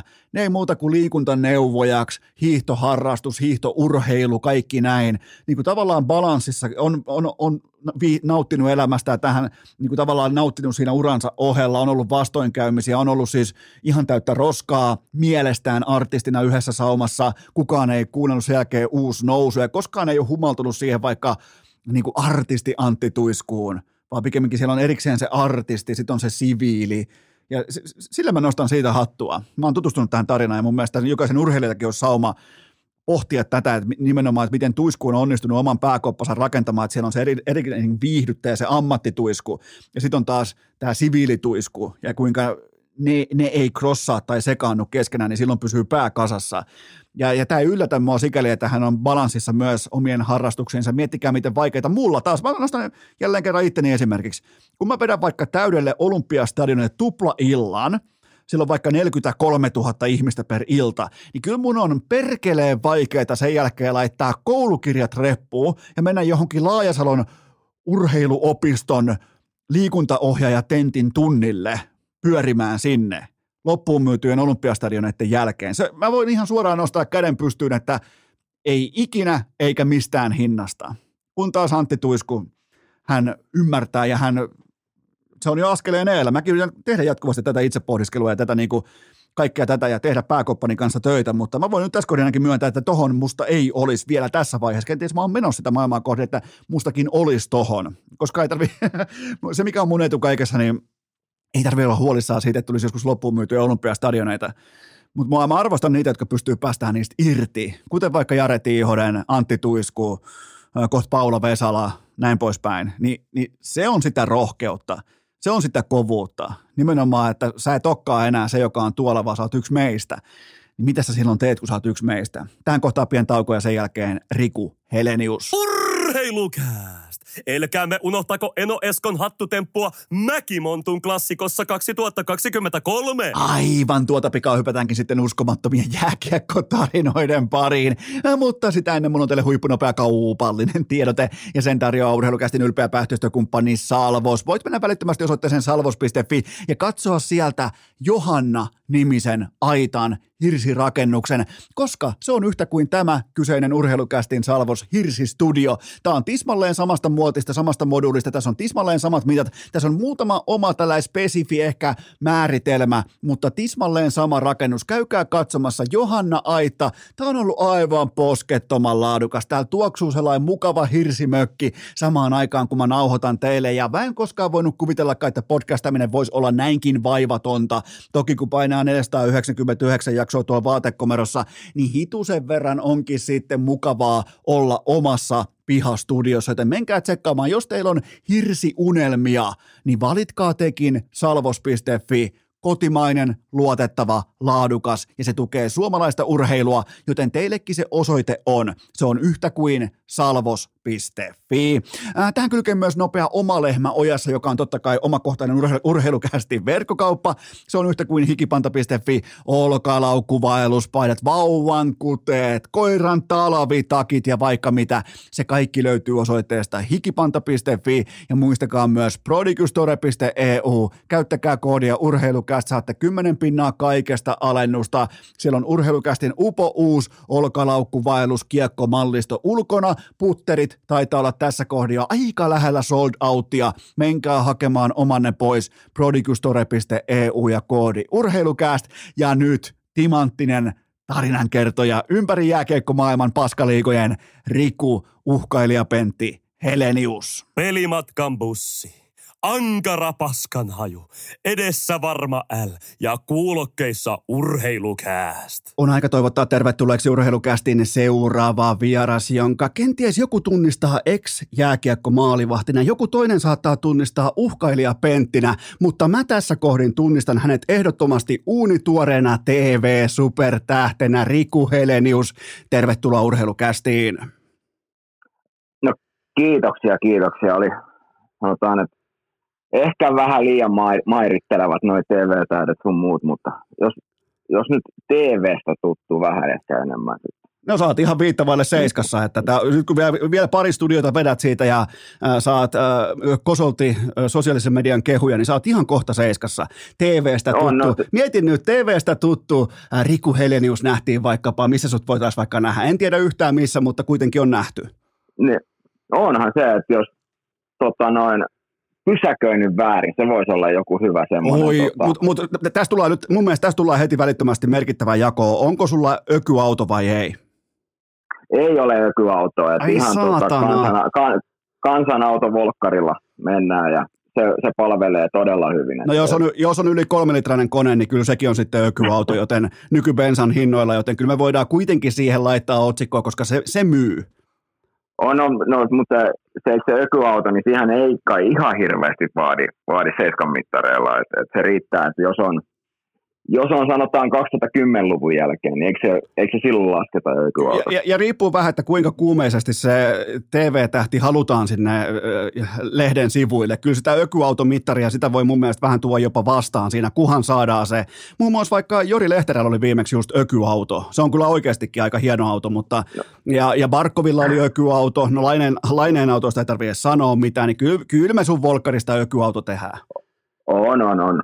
Kyllä mä, mä pidän sitä tota, nykyautona, kun mä tuon painan kehä ykköstä edestakaisin. Tämä on muuten kova. Tämä tavallaan niin kuin lähdettiin suoraan tekniikan maailma. Piti puhua ehkä, oh. ehkä jääkiekosta, piti puhua ehkä urasta jostain maalivahin bla bla blaasta, mutta me puhutaan tekniikan maailmasta ja autoista, joten pitäisiköhän munkin vaihtaa tavallaan, niin kuin säkin itse oot jonkin verran urheilukästiä kuunnellut, niin, niin pitäisiköhän munkin tehdä iso takinkääntö tässä kohdassa? On, ja toinenhan on siis, jos niin tämmöisiin muihin intohimoihin, niin kaiken näköiset rikostapaukset ja sar- sarjamurhat, että toinenhan on se true crime, sehän on myös kovassa nosteessa, kun me voidaan pitää semmoinen jonkinnäköinen, on joskus pitänyt jossain illan istuessa luentoa suomalaisista murhaajista, niin tota, se, voi, se onnistuu myös tarvittaessa. Oho, aika et, kova. Et, tota, no, aika rento no. aihe mun mielestä teidän illoissa no. ja, ja saunailloissa. No, mikäs, on, on. mikäs meillä olisi topikkina? No, meillä, on noi, tota, meillä on sarjamurhaajat. On, on. Se on sellainen, se on sellainen keskustelua herättävä joka kerta. No, mutta toki, toki sä oot itse pelannut Jypissä, joten sen ymmärtää, että ei niinku ihan, ihan ei ole helpolla päästy. Ei, se on ihan totta. Se on ihan Ai totta. jumalauta. Mutta miten, mitenkäs muuten tällä hetkellä? Ex-maalivahti ja 34 vuotta tässä kohdin ikää, pälkäneen poikia, niin missä päin sitä oikein asustellaan? Ja, ja oot siis tällä hetkellä Junnu valmentaja, mutta tällä niin kuin nopea riikäppi ennen kuin mennään sun uraan, että mitä kuuluu just nyt? Öö, siis, no Espoossa asutaan, asutaan tai mun avopuolisohan opiskelen viimeistä vuotta Oulussa, Oulussa hammaslääkäriksi ja toivottavasti nyt valmistuukin tämän vuoden jälkeen, niin todennäköisesti sitten muuttaa, muuttaa myös tänne niin kuin pysyvästi, pysyvästi. Ja tota, niin kuin sanoit, niin jokereiden tuossa U20 joukkueessa veskarivalmentajana ja nyt sitten tänä syksynä ja talvella aloitellut vähän siellä Viaplay, Viaplayn puolella noita kommentointeja, mutta sanotaan, että aika semmoista kiireistä siinä mielessä, että ei niin kuin peliuralla tarvinnut hallilla näin paljon otkua. Eikö se oli paljon helpompaa. Eikö olekin hienoa, helpompaa, kun, eikö olekin mukavaa, kun on kiireinen, koska mä uskaltaisin väittää, että liian moni uransa vastikään lopettanut huippurheilijan törmää sellaiseen ei mitään tekemättömyyden seinään. Niin mä näkisin, että tämä on se oikea tapa hypätä mukaan niin sanottuun arkielämään. On, on no joo, siis noin mä, ja onko se no periaatteessa normaali arkea. mä nyt silti koen, että mä välttämättä vielä missään ihan oikeassa töissä olisin, mutta, mutta se, että, että tavallaan olisi se, kun mä kyllä saat siinä oikeassa, että jos ei, jos ei olisi tullut tota valmennusmahdollisuutta heti, niin kyllä siinä olisi varmasti tullut aikamoinen miettimisen paikka, tai se, kun ei oikein – kun se täytyy myöntää, että kun sä tuossa pelaat jääkiekkoa ammatiksi, niin sä aika kuplassa asut ja elät, niin se, että kun ei oikein ole mitään kosketuspintaa periaatteessa sitten semmoiseen niin sanottuun muuhun, muuhun elämään, tai semmoista niin kuin oikeasti siihen, että mitä se on, kun ollaan 7 4 7 5 duunissa, niin olisi se voinut mennä aika semmoiseksi itsensä hakemiseksi ja ajan tappamiseksi, mutta tämä oli niin kuin ihan siis loistava juttu, että kun oli oma intohimo tähän ja sitten löytyi mahdollisuus, niin tämä oli niin kuin ihan lottovoitto mulla. Joo, ja tuossa pääsee vielä tavallaan kahta eri kanavaa pitkin äh, tavallaan tarjoamaan omaa ammattinäkemystään. On se valmennus siis samoista, osittain samoista asioista myös sitten asiantuntijana Viaplaylla, joten nekin tavallaan kättelee toinen toisiaan. Kyllä, kyllä. Että se, se tota, niin kuin varsinkin tuohon niin kuin mä, se, niin kuin se, että mikä munkin esimerkiksi just niin kuin, jos Viaplay-lähetyksessä, niin totta kai sitä, kun se idea olisi vähän siinä se, että pystyisi tuomaan sitä, sitä veskareiden näkökulmaa ja maalivahtipelin kulmasta sitä, että kyllä mä sen koen, että siihen, niin kuin, siihen just pystyy, pystyy antaa, antaa jotain lisäarvoa niin sanotusti siihen lähetykseen, että, että, että tuleehan siellä, niin, tulee semmoisiakin hetkiä siellä sitten taas niin Viaplayn puolella, että musta tuntuu, että niin tulee vähän epävarma olo jostain, kun ruvetaan, ruvetaankin puhua jostain hyökkäys, alueen hyökkäystä, että kuka, kuka siellä niin unohti merkkiä ja mitä tapahtui, niin sitten siellä aina välillä tulee vähän semmoinen olo, että no tienkö mä tästä nyt tarpeeksi, mutta sitten siellä pitää yrittää vähän esittää, että jotain jostain tietäisi mukaan ja Ehdottomasti. Toi, on, toi on oikea asenne. Sillä ei ole mitään väliä, mitä tietää tai tietääkö vai eikö tiedä mitään, mutta se, että miten sen esittää, niin se on, se on kaikki kaikessa. On, ja, ja sitten sitä kautta totta kai, kun onhan se nyt, no seuraisi nyt muutenkin NHL, että ihan Viaplayn takia vaan niin NHL seurata, totta kai se tulee muutenkin seurattua maalivahteja, niin onhan se taas semmoinen niin kuin tietynlainen informaatiotyökalu siihen, että kun näkee, että, että mitä maailman kärki tekee, että pystytäänkö sitä tuomaan tuohon meidän junioreiden arkeen ja tekemiseen jotain. Että, että se, niin kuin sanoit, palvelee vähän molempiin suuntiin. Okei, mennään tällä kertaa kuitenkin lämmittelykysymysten kautta tuohon urakatsaukseen, koska mulla on oikeastaan aika lyhyt lista, mulla on kaksi lämmittelypohdintaa. Ensimmäinen kuuluu näin, että pitääkö se paikkansa, että sä otit heti Tampa Bay Lightningin logon tatuoituna sun olkapäähän, kun sut varattiin ykköskierroksella ää, kesällä 2006? Öö, äh, logo ei pidä paikkaansa logo ei pidä paikkaansa. Okay. Siinä, ei ole, siinä ei ole logo ja se ei ole ihan olkapäästä. Se on tuossa niin kuin, sanotaan niin kuin hauiksen kohdalla, mutta täällä niin kuin ulko niin käsivarressa. Niin siinä piti kiinalaisin kirjaimin, totta kai, koska se on nyt hieno homma, niin kiinalaisin kirjaimin lukee se TBL, niin kuin Tampa Bay Lightning ja 15. Tällaisina niin kuin tämmöisen mä hankin totta kai siinä niin kuin höyrypäissä, niin täytin 18 ja tuli varaus, niin totta kai heti kärkeen tatuointi kiinalaisilla kirjaimilla. Ja nyt se on niin kuin selvinnyt myöhemmin, että itse asiassa no ei olekaan edes mitään niin oikeita kiinalaisia merkkejä, ne on vähän niin kuin keksittyä jotain. Siis sillä, että ne ei tarkoita mitään ja toi numero on kai joku 1500 vai 15 000, niin kuin, siinä on pienet näppäilyvirheet tullut sitten. Eli kä- siis ide- niin, niin, et, et kävikö, kävikö periaatteessa niin, että 18-vuotiaista poikaa kaiken lisäksi vielä koijattiin? No siis, no, no en mä tiedä koijattiin, mutta kun mä itse tiedätkö se 2006 googletin PC-llä kotona noita tota, jotain, että Chinese alphabets tai jotain vastaavaa ja Googlen kuvahausta tuli, tuli tollaset ja niiden kanssa painoin siihen tatuointiliikkeeseen ja 120 euroa se makso, että se lyötiin tuohon. Ja sitten kun tulin kesän jälkeen ensimmäiset reenit Ilveksen liigan mukana silloin syksyllä, niin mun mielestä se oli Aleeni Juha ja Pesosen Jussi oli jostain kuullut tuosta ja ne kysyi, että lukeeko sitä oikeasti se Tampa Bay Lightning 15. Ja mä totta kai siinä niin nöttöin, että kyllä lukee. Ja ne kysyi, että paljon sä maksoit tuosta? 120 euroa. Sitten sulla on varaa maksaa 200 euroa sakkojakin tuosta.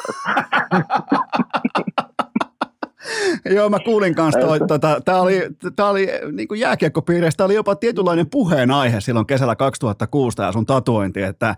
Oli, että, oli, oli, oli. Että... tavallaan kun tuut suoraan junnulätkästä, ihan pelkästään niin. junnupeleillä, ja, ja sut niin. varataan NHL, niin ei mitään muuta kuin tatuoituna tämä kyseinen, ja se värikynähän kertoi näin nimenomaan, että olkapäässä Tampa Bay Lightningin logo, ja, ja kaikki, niin kuin, että ollaan melkein samalla mm. viivalla jonkun Martin Sanluis ja Vincent Lekavalien kanssa välittömästi, niin tämä, oli, tämä aiheutti monennäköistä värikynää eri piireissä. Se, no, joo, siis en, en yhtään ihmettele ja sanotaan näin, että jos nyt voisi jotain elämänohjeita antaa, niin en välttämättä tekisi enää uudestaan ihan samalla lailla. Mutta se nyt on tossa ja en ole vielä, en ole vielä harkinnut poistamista, että se on, ei, ei se hieno ole, ei siitä pääse mihinkään, että kyllä se niin kuin, sanotaan, että se aika ruman näköinenkin on vielä kaiken lisäksi, mutta se on nyt siinä ja katsotaan sitten jossain vaiheessa, jos se sitä pois lähtee. Niin ja tavallaan jos siinä lukee se TBL 15, niin se myös peilaa sitä sun NHL pelattuja minuutteja. Niin tavallaan siitä, siitäkin jää muisto. On, on, on, on. Että se toivot, että toivoisin, että minuutit olisi enemmän siellä 15 000 paikkeilla, mitä toi ilmeisesti tarkoittaa toi numeroyhdistelmä. Mutta Mut mieti, miten legendaarinen tarina, koska aina kun mä näen sut vaikka jokeripaita päällä tai näen sut vaikka myöhemmin vaikka Jypissä tai, ää, tai missä tahansa vaikka Kalpassa tai Ilveksessä, niin mulle tuli aina mieleen tämä, että ja toi on se jätkä, kello on se tatuointi olkapäässä, niin tämä oli oikeastaan hienoa päässä nyt selvittämään.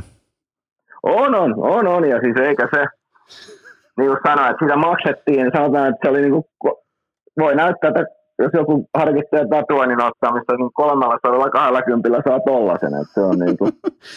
ja, ja, onhan se hienoa tavallaan olla Ilveksen junnuna mennä mukaan sitten edustukseen totta kai siihen sakkotatuoinnilla ja heti pääsee sponssaamaan sakkokassaa, niin, niin on, onhan sekin on, ihan on, hieno. Ja, ja sitten vielä kun on sen verran NHL-tulokas höyryissään, niin on vielä varaa maksaakin, niin onhan se hieno tunne. On, on, on, on. Siis se oli se...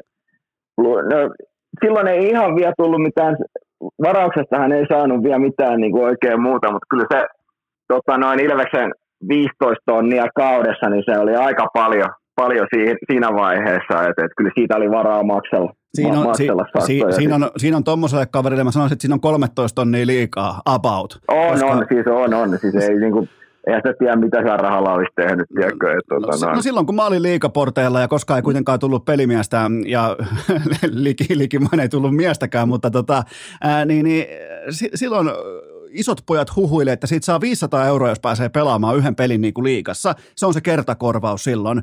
Niin tota, mä ajattelin, että ei jumalauta, jos tommosen joskus saisi 500 euroa siitä, että pelaa lätkää yhden pelin, niin se tuntui mun mm-hmm. papereissa silloin 17-18-vuotiaana ihan älyttömältä rahalta. On, on. Siis sehän olisi ollut No sillä on päästy kuule viikosta Bulgarian Sanipiitsille. tota, no, seuraavana kesänä sitten poikien kanssa. Miten, tota, miten muuten no, toi tatuointi, onko se koskaan, onko se koskaan tota, tuonut sulle niin sanotusti reittätalo? Onko, koskaan, onko koskaan käynyt vaikka niin kuin tanssilava markkinoilla niin flaksi ton johdosta?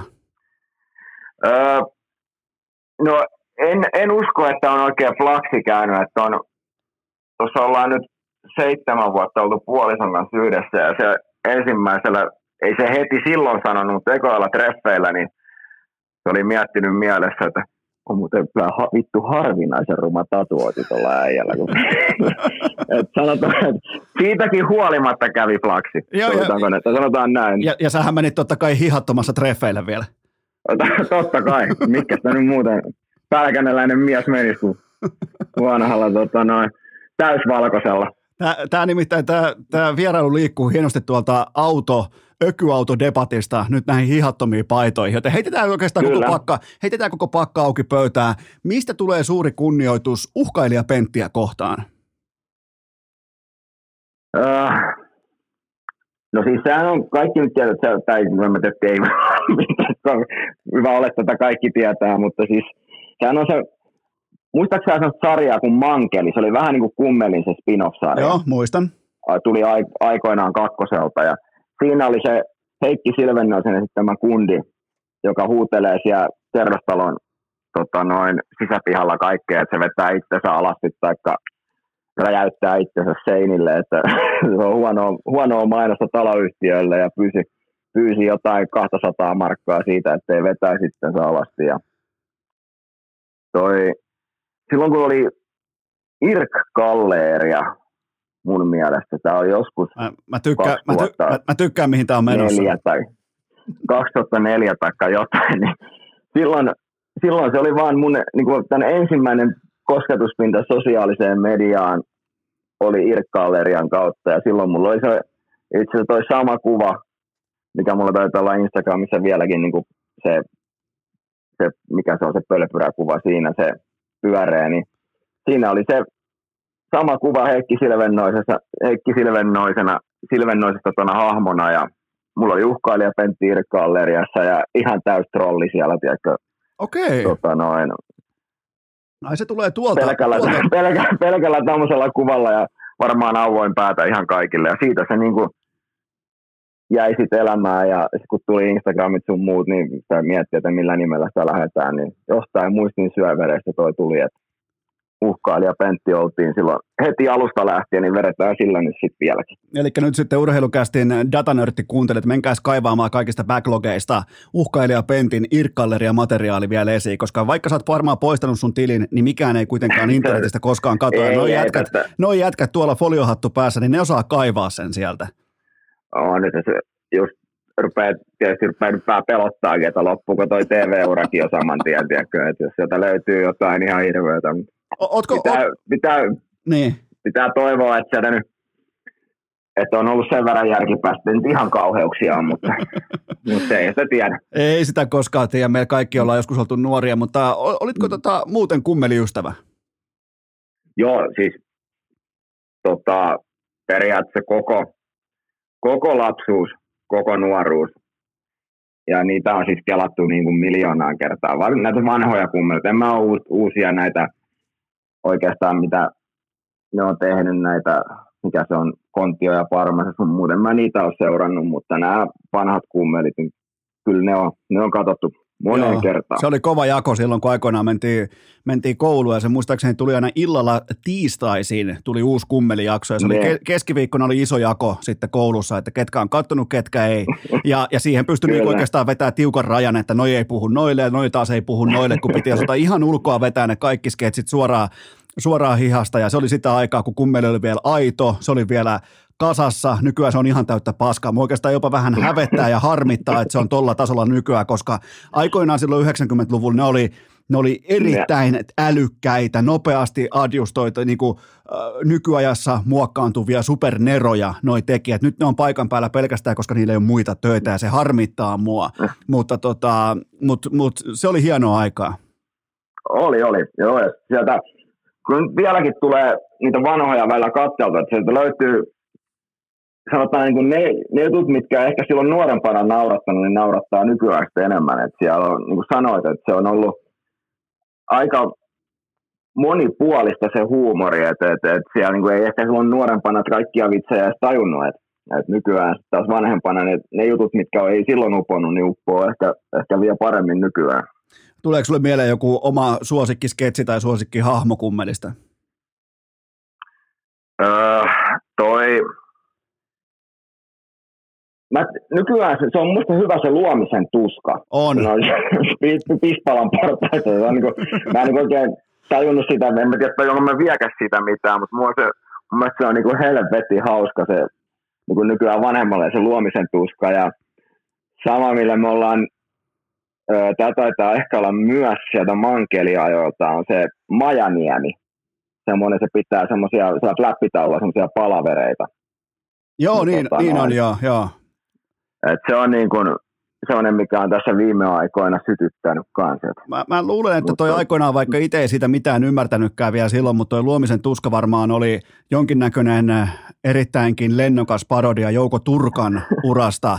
Ja nimenomaan si- kyllä. sielu menee, minä tuon sielu ja hako, hako, Hakosen lista. Ja, ja tota, kyllä. Mutta mut, ne oli kyllä, se oli vielä jännä, kun niitä yritti sitten apinoida perässä ja ihan pikkupoikana ei mm-hmm. tarkkaan tiennyt, että mistä on edes kyse. Ja niin kuin ihan Kyllä. eri asioille tuli silloin naurettua kuin nykyään, nimenomaan oh, näissä, on, näissä legendaarisissa sketseissä. Mutta mennäänpä kuule nyt, mennään lisää sketsivihteen pariin, nimittäin puhutaan Riku Heleniuksen jääkiekkourasta. Sä oot Ilves-junnuja, niin, niin minkälainen paikka toi oli toi Ilves tohon aikaan? Mä tiedän, että sua sä oot 88 syntynyt, sulla saattoi olla kirihevosena siinä Tuukka Raskia kumppaneita, niin, niin minkälaista aikaa toi oli ja minkälainen veskari sä olit? Öö, no veskarina aika pahasti ylipainoinen. Okay. kun Ilvekseen, Ilvekseen mentiin tai oltiin ja silloin jun, jun, junnuaikoina, mutta siis meillähän oli siis 88 ikä, tai sanotaan 87, 88 ne Ilves-ikäluokat. Nehän oli niin kuin Suomen mittapuulla siihen aikaan, niin puhutaan niin kuin lahjakkaista ikäluokista. Et niin kuin, ja toisaalta voidaan ihan millä mittarilla tahansa kun katsoa, että kuinka paljon sitä loppupeleissä niin kuin, sanotaan 14-vuotiaista kundeista, kuinka moni lopulta pelasi ammatikseen, niin se on niin kuin aika kovia lukemia. Siis kun miettii, että meilläkin meidän ikäluokasta pelaa vielä toi Järvisen Jan Mikael on Sissä, Lehtivuoren on Saksassa ja Pallan Olli tota, tuolla IFKssa ja mä olin siinä, että Näppilä Jarkko oli jossain se Ilveksen kapteenikin vielä. Et, tota, noin, ja nykyään siellä fysiikkakoutsina. Et on, tavallaan se on aika paljon yhdestä ikäluokasta, jos pääsee noin pitkälle. Joo, toi oli, Eli, toi oli todella kova ja tehän voititte silloin ihan pystyyn myös A-junnojen SM-kultaa ja, ja tota, no, oli, olitko siinä mukana jo, siinä joukkueessa? No en ennen, se nyt oli enemmän niin kuin, se oli Tuukan show se silloin, että tota, mä olin, pelasin pari peliä, mutta, ja sitten olin playareissa tai silloin muutamassa pelissä luukulla, mutta se ei, en, mä, mä en ollut niin paljon siinä, että se oli enemmän noin 87 oli siinä, siinä, siinä kullassa silloin, se taisi olla se työsulkukausi 0405. Joo, Mutta kyllä. niin kun, meillä oli se meidän 88-ikäluokka, niin tuossa niin kun, silloisessa CNSM-sarjassa, nykyisessä U16, niin en mä tiedä, onko siellä silloin tehtiin ennätys, en tiedä pitääkö se vieläkin, mutta mehän ei hävitty silloin koko kaudella yhtään peliä Oho, U16. oho, aika Et se, kova. on, niinku, se, on aika, se on aika kova, että toi, me ollaan Pesäsen Harrin kanssa tuosta joskus naureskeltu, kun se tuli, Jyppi tuli Tesamalle pelaa Ilveksen C vastaan, niin se varsinaisen pelin jälkeen päättyi 2-2 se peli, niin Jypin äijät hyppäsi kaikki tota jäälle juhliin ja tota, noin tuuletaan ennen pelasi Ilveksen kanssa tasan. Me voitettiin sen sitten jatkoajalla vielä, mutta meillä oli oikeasti kova porukka silloin niin kuin siihen, siihen aikaan, siihen sarjaan, niin se oli joo, me pelattiin koko kausi ilman häviöä, että, että se oli aika, aika niin kuin siinä mielessä huikea, huikea nippu ja se on tavallaan se porukka, mikä siinä oli, niin ne oli ollut 13-vuotiaasta asti niin kuin periaatteessa yhdessä jo.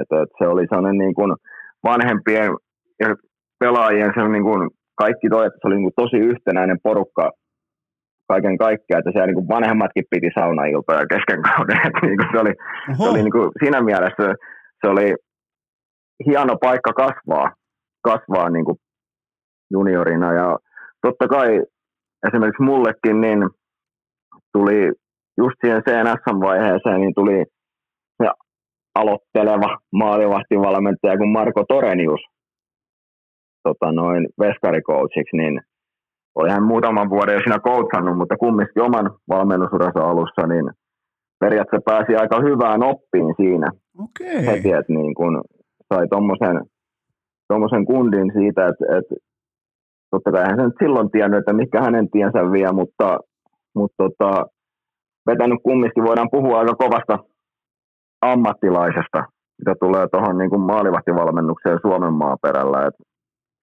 et, et, sain hänen kanssaan olla niin kuin sen U16, U18 vaiheen ja sitten kun piti hypätä U18, U20, niin siellä otti sitten Parkkila Jussi seuraavana. No niin, no siellähän on sitten Tota, ihan, no, ihan kohtalainen veskarivalmennus ollut. On, on, että siitä ei jäänyt kiinni. Että Täytyy niinku olla kiitollinen siitä, että on käynyt tuommoinen tu, niinku, tuurikin osittain, että et, et, et on sa, sattunut, että on ollut samassa, samassa seurassa se peräkkäisissä ikäluokissa kaksi tuommoista jätkää, jotka niin kuin, miten nyt sanoisin, että totta kai he on nyt, ei ole enää samoja maali, että onhan hekin kehittynyt tuossa nyt vuosien aikana, mutta kyllähän niistä näki kaikesta tekemistä sen, että, että, että noista tulee, tulee vielä niin kuin oikeasti maailmanluokan, maailmanluokan coacheja ja päässyt nauttiin siitä ja heidän niin kuin valmennuksestaan ja semmoisesta niin kuin kasvanut myös niin kuin ihan, ihan teinipojasta niin kuin nuoreksi urheilijan aluksi siinä heidän koulussaan ja sanotaan, että se on ollut sellainen niin kuin iso, iso semmoinen, mitä on niin kuin peilannut nyt, kun itse on tuossa U20, että, että, että vaikka niin kuin, totta kai peli on muuttunut ja maalivahdien tekniikat on muuttunut, mutta mitä se semmoinen niin kuin perusarki pitää olla, niin kyllä ne tulee tosi, tosi vahvasti siitä Tore ja Jussin ajasta, mitä niin kuin itse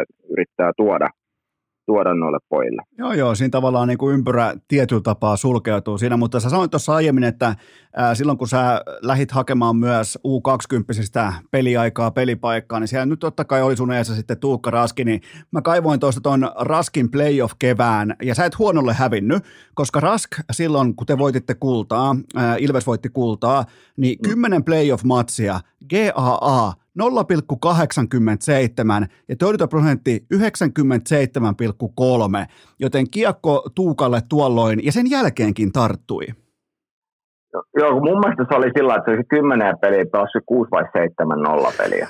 Se on ihan, Et ne oli niinku, se oli, se on ihan se oli riittävästi. niinku, no, siinä on annettu mahdollisuus voittaa.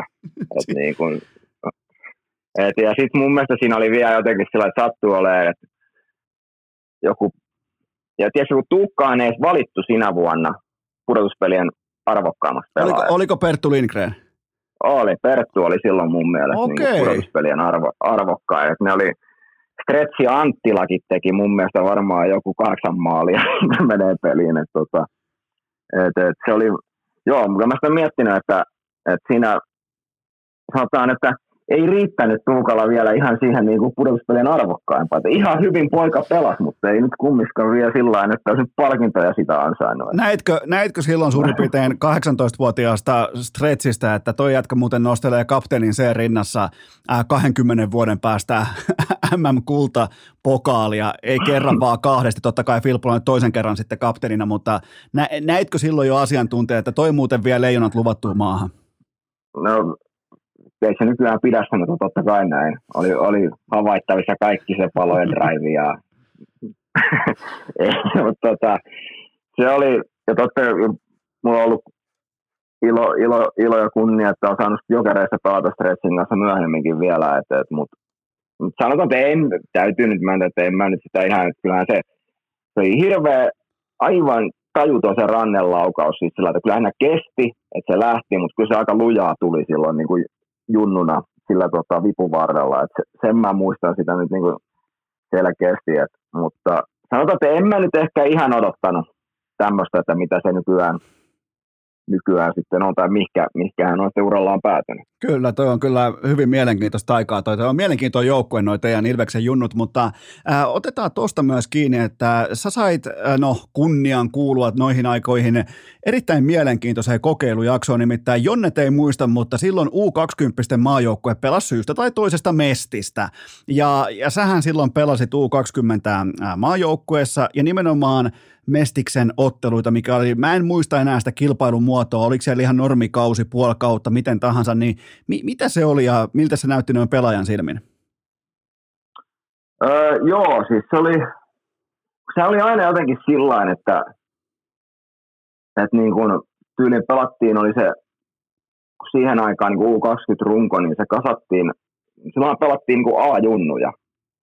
Että ei niin kuin, eihän silloin ollut oikeastaan liikassa, kuin ehkä sanotaan korkeintaan kourallinen semmoisia niin U20-ikäisiä. Et nehän oli aika paljon, pelattiin niin kuin U20-sarjaa. Ja se oli aina, sanotaan, että lauantaisin oli vielä U20-peli, niin sitten sunnuntai-aamuna lähettiin niin kuin se niin kuin mestiskierto, pelattiin niin kuin yksi vai kaksi peliä. Okei. Pelattiin niin kuin mestistä sitten. Oliko siinä mitään järkeä? Mä niin, no, en mä tiedä, se mun mielestä nyt oli ihan sillain, kun nyt jälkikäteen, tai siis silloin miettiä, että kun, kun mäkin sitä mestissä kiersi sen U20 kanssa, niin se oli Hannu Aravirta, kumminkin oli U20 coachina, niin olihan se nyt sellainen kultaa klubenia videolla nuoruuden kattonut, niin olihan se nyt kova, kun oli Hannu Aravirta päävalmentajana siinä. Että en mä tiedä, että se oli, me lähdettiin, niin kuin se oli aina joskus sunnuntai-aamuisin, lähdettiin muista Hakametsän että se pussi tuli siihen ja sitten sitä kierrettiin jostain, tiedätkö, niin kuin käytiin hakemaan jotain pelaajia milloin mistäkin, ja sitten mentiin jo, mä en muista, että Joensuuhun meni, Kajaani Joensuun reissu on ainakin tehnyt, tehnyt tuolla lailla. Okei, toi on niin, kyllä, ei siinä, on mielenkiintoinen innovaatio.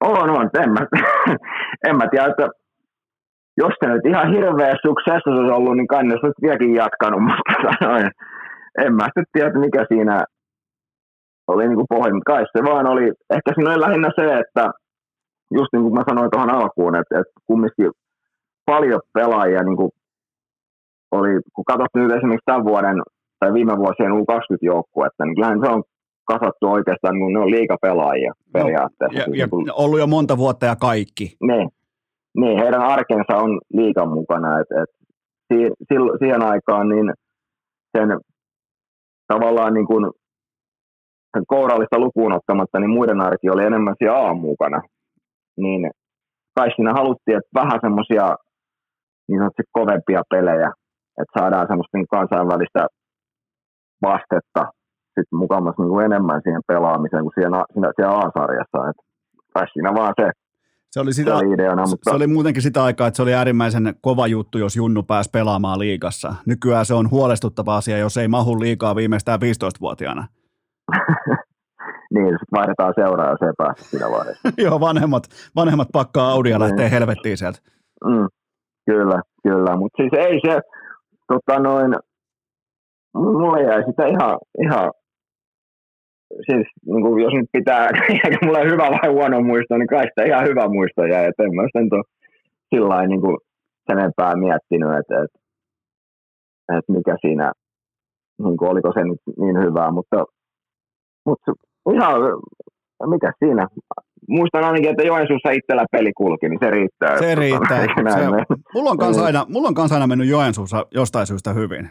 Ei, ei esimerkiksi Joo. vaikka Helsingissä tai Tampereella tai Oulussa, vaan Joensuussa, Kokkolassa, vittu ihan siis tällaisen niin latokaupungeissa, niin siellä mulla kulki aina, mutta ei ikinä kirkkaissa valoissa. Mutta hei, mennään kirkkaisiin valoihin, koska ja nyt ilman tatuointia nimenomaan tähän NHL-draftiin, niin olitko paikan päällä, mikä oli odotus, minkälainen oli tunnelma ennen tätä draftia, koska kuitenkin ykköskierroksen puolivälissä, niin tota, varmaan ihan, ihan ikimuistoinen hetki. No joo, siis olin, olin paikan päällä Vancouverissa, että tota, lähdettiin vielä sillä että me oltiin mun mielestä niin kuin meidän kaksi viikkoa siis siellä yhteensä.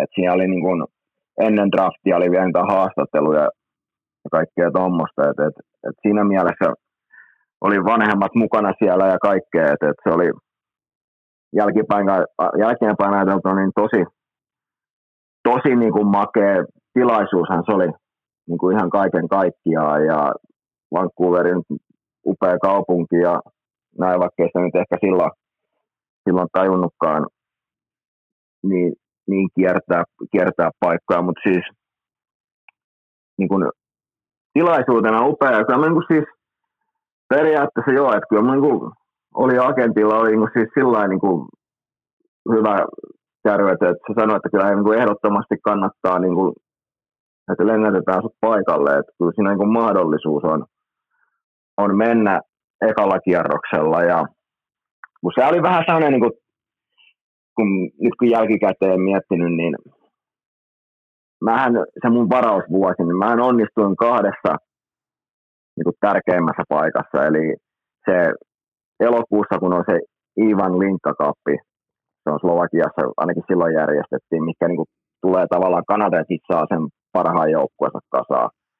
Ja sitten U18-kisat, niin mä onnistuin niissä niin kuin tavallaan kahdessa tärkeimmässä turnauksessa, mitä maajoukkue pelaa koko sen kauden ajan, niin niissä tuli aivan täydelliset onnistumiset. Ei se mun kausi, mä tiedän, oliko se nyt mikään se niin kuin huippu, huippukausi tai muuten, eli oli ihan hyvä kausi, ei siinä mitään mutta se vaan niin kuin sattui tota, niin kuin täydellinen ajoitus siihen, että miten itsellä pelit kulki niin turnauksiin näiden. Plus siinä oli silloin vuodenvaihteen ö, 2006 U20-kisat, niin Suomihan oli pronssilla silloin ja Tuukkahan pelasi, ja oli se mikä se oli joku 150 torjuntaa Ruotsia vastaan, se jossakin välijärjessä vai pronssiottelussa. Joo, mä, valittu, mä muistan sen, joo ne, se valittiin niiden kisojen parhaaksi maalivahdiksi. Kipperi valittiin sinä vuonna, voitti Vesinan, se on 06. Ja sitten vielä Antero Niittymäki, se valittu olympialaisten parhaaksi pelaajaksi silloin Torinossa, tai MPP silloin. Taisi olla, 2006. joo. Niin, tiedätkö, että siinä oltiin, niin kuin sanotaan, suomalaiset maalivahdit oli aika niin kuin siitä niin kuin haippi enää paljon ylemmäksi pääse. Niin, tuossa on niin. toikin aika inhimillinen aspekti, mutta toikin on varmasti, koska Suomihan oli tuohon niin aikaan mä... ja oli vähän sen jälkeenkin, niin Suomihan oli sellainen niin kuin, ö, veskareiden kultatehdas. Oli, oli, eikä se niin kuin just se, että mä, kun niin tällainen, sitä jälkikäteen itse vähän niin kuin miettinyt ja peilailu noita kaikkia asioita, että oliko se nyt, oliko mä nyt ihan tosiaan niin kuin ykköskierroksen tasoinen prospekti, niin en mä tiedä, en, en mielestäni. Et, kaverit on mulle naureskellut, että mitä veikkaa, että vituttaako sitä Lightningia yhtään, kun siellä numerolla 28 lähti Claude Giroux kumminkin Philadelphiaan, että ne otti sut 15. Joo, mä olin, mä olin itse asiassa just, mä olin just kysymässä, että jos sä katsot vaikka Claude Giroux tai Nick Folinon tai Brad niin. Marsantin pelaamista, niin käykö sulla koskaan mm. mielessä, että vittu mä olin draft-iltana noita parempi? No on käynyt, mutta se on, se on tullut kavereiden puolta myös selväksi niin aika nopeasti. Et, et siinä olisi voinut tota, noin eri, eri päinkin tota, varaukset tehdä, mutta no, minä en niitä varauksia suorittanut. Se on, minut varattiin. Ja, ja tällaisellekin tarinalle löytyy sitten aina myös vastatarina, että on sitten taas sellaisia, ketä on kaivettu tuolta jostain seiskakierrokselta ja, ja eihän toi varaus itsessään, niin eihän se tarkoita yhtään mitään. Top 10 pitää, ei, ei. jos menee top 10, niin silloin pitää pystyä pelaamaan NHL. Jos et pysty, niin se on jättimäinen boost, mutta sen jälkeen niin kyllä alkaa sellainen lottokoneen ääni alkaa kuulua. No on, on osittain se, ja sitten toinen kun oli sitten tajunnut myös siihen aikaan, että se vara, varaus, niin kuin, että totta kai kyllä sitä nyt sanoi kaikkialle hienosti, että tämä on vasta ensimmäinen askel, mutta, mutta ei sitä niin kuin, kyllä siinä hypättiin sanotaan omassa päässä aika paljon pidemmälle. Lähtikö laukalle? lähtikö, että, lähtikö henkisesti laukalle? No ei nyt siis mitenkään sillä että mä olisin tuossa nyt muuta, no totta kai no tatuoitiin ensimmäisenä, sanoin, mutta ei, mutta mut siis sillä että siinä, kyllä siinä niinku huomasi sen, että et, et sitä vähän ehkä niinku luuli itsestään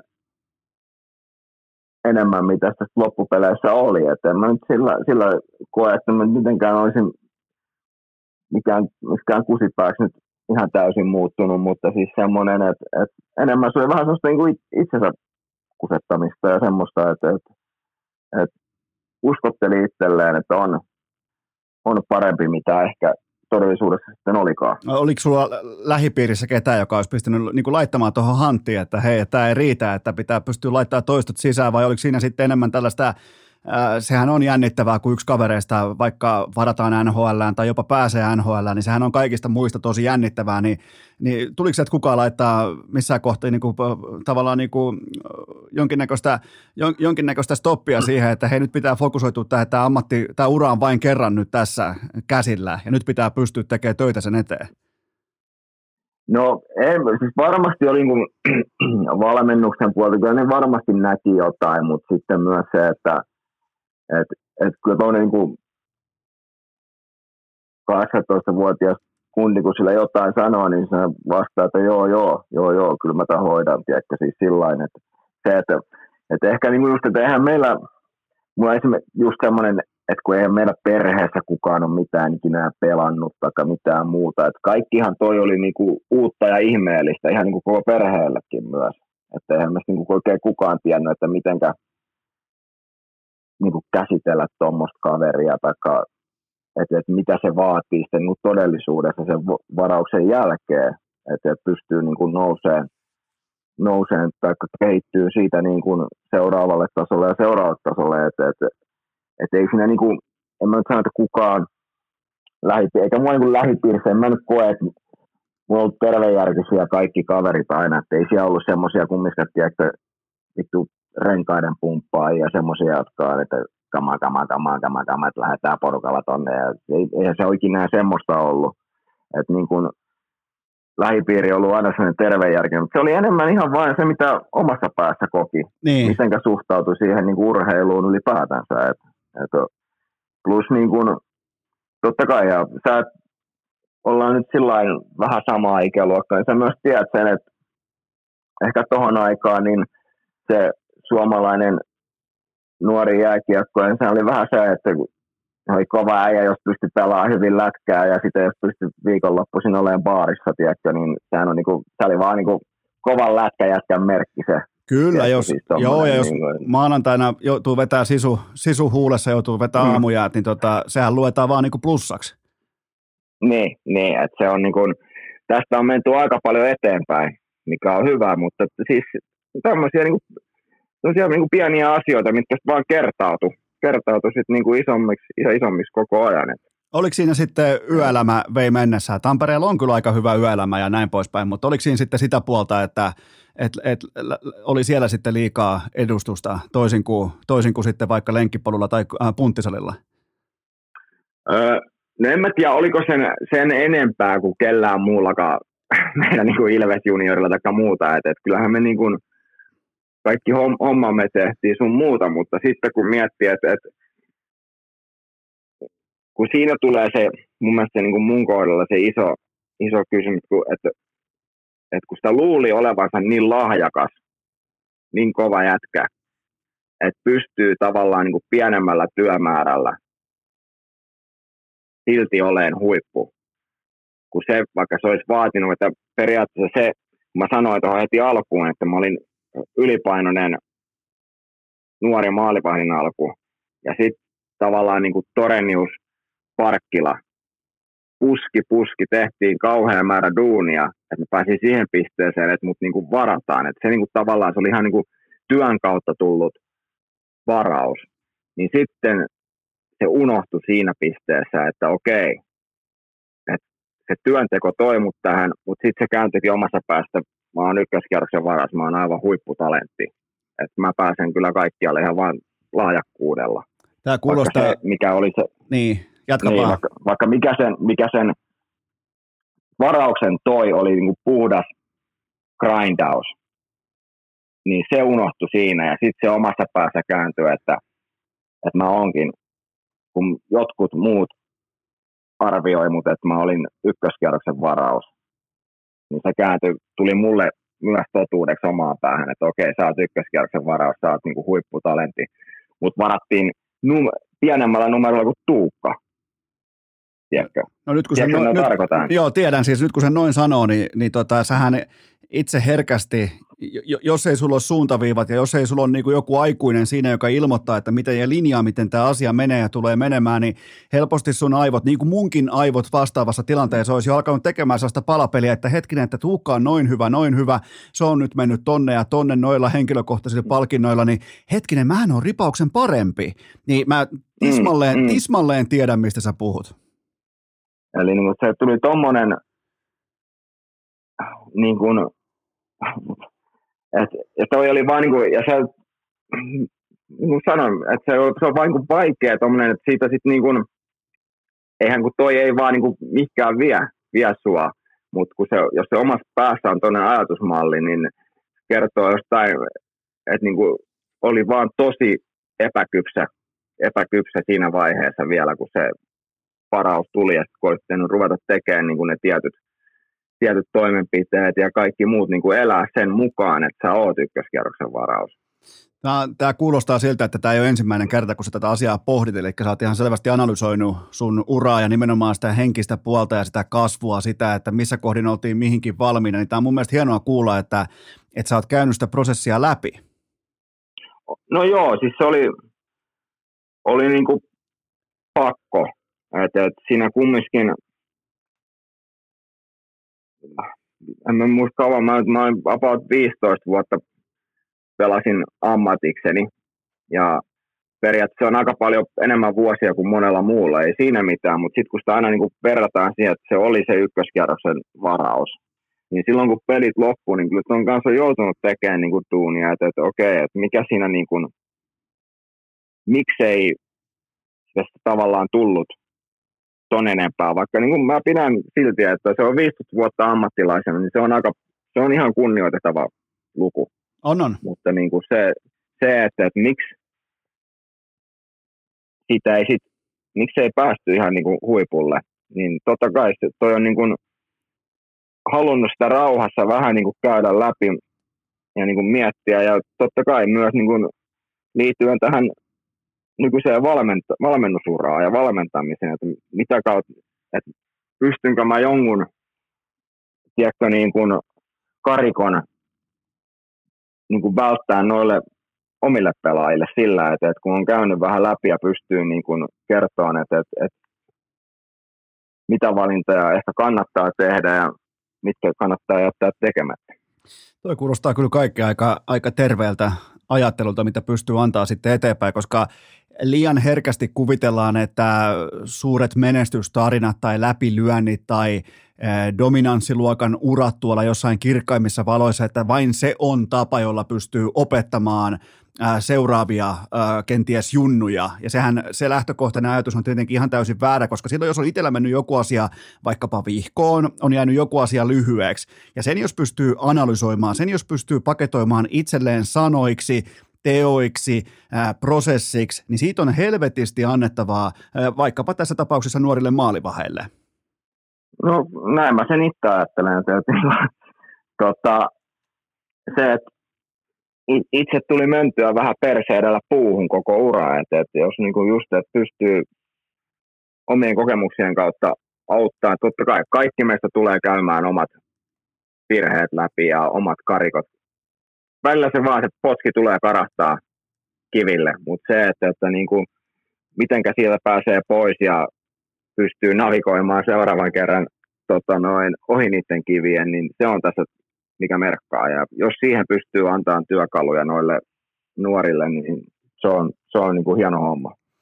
Otetaan tähän, mä luulen, että tuohon kohta tulee sellainen pieni segmentti, missä käydään muutamia nostoja sun pitkältä uralta, mutta puhutaan tästä lyhyesti, nimittäin tästä tapahtui tämän jälkeen, kuluu muutama vuosi ja yksi ehkä liikahistorian erikoisimmista, sanotaanko momentumin käännöstä, koska ensin sä et saanut Södertäljessä mitään kiinni, tai ainakin otit kiekkoa harkitusti kiinni, ja sen jälkeen mm. Jypissä sä olit jumalauta kuin Kiinan muuri, niin, niin tota, ja sä veit joukkueen mestaruuteen saakka, niin, niin mitä, mitä muistoja? Nämä on totta kai nyt suurin piirtein ollaan kymmenen vuotta tästä, äh, tästä teidän mm-hmm. mestaruudesta, niin minkälaisin silmin katselet sitä nyt? Öö, yhtenäisin joukkue, missä mä oon saanut urani aikana olla mukana.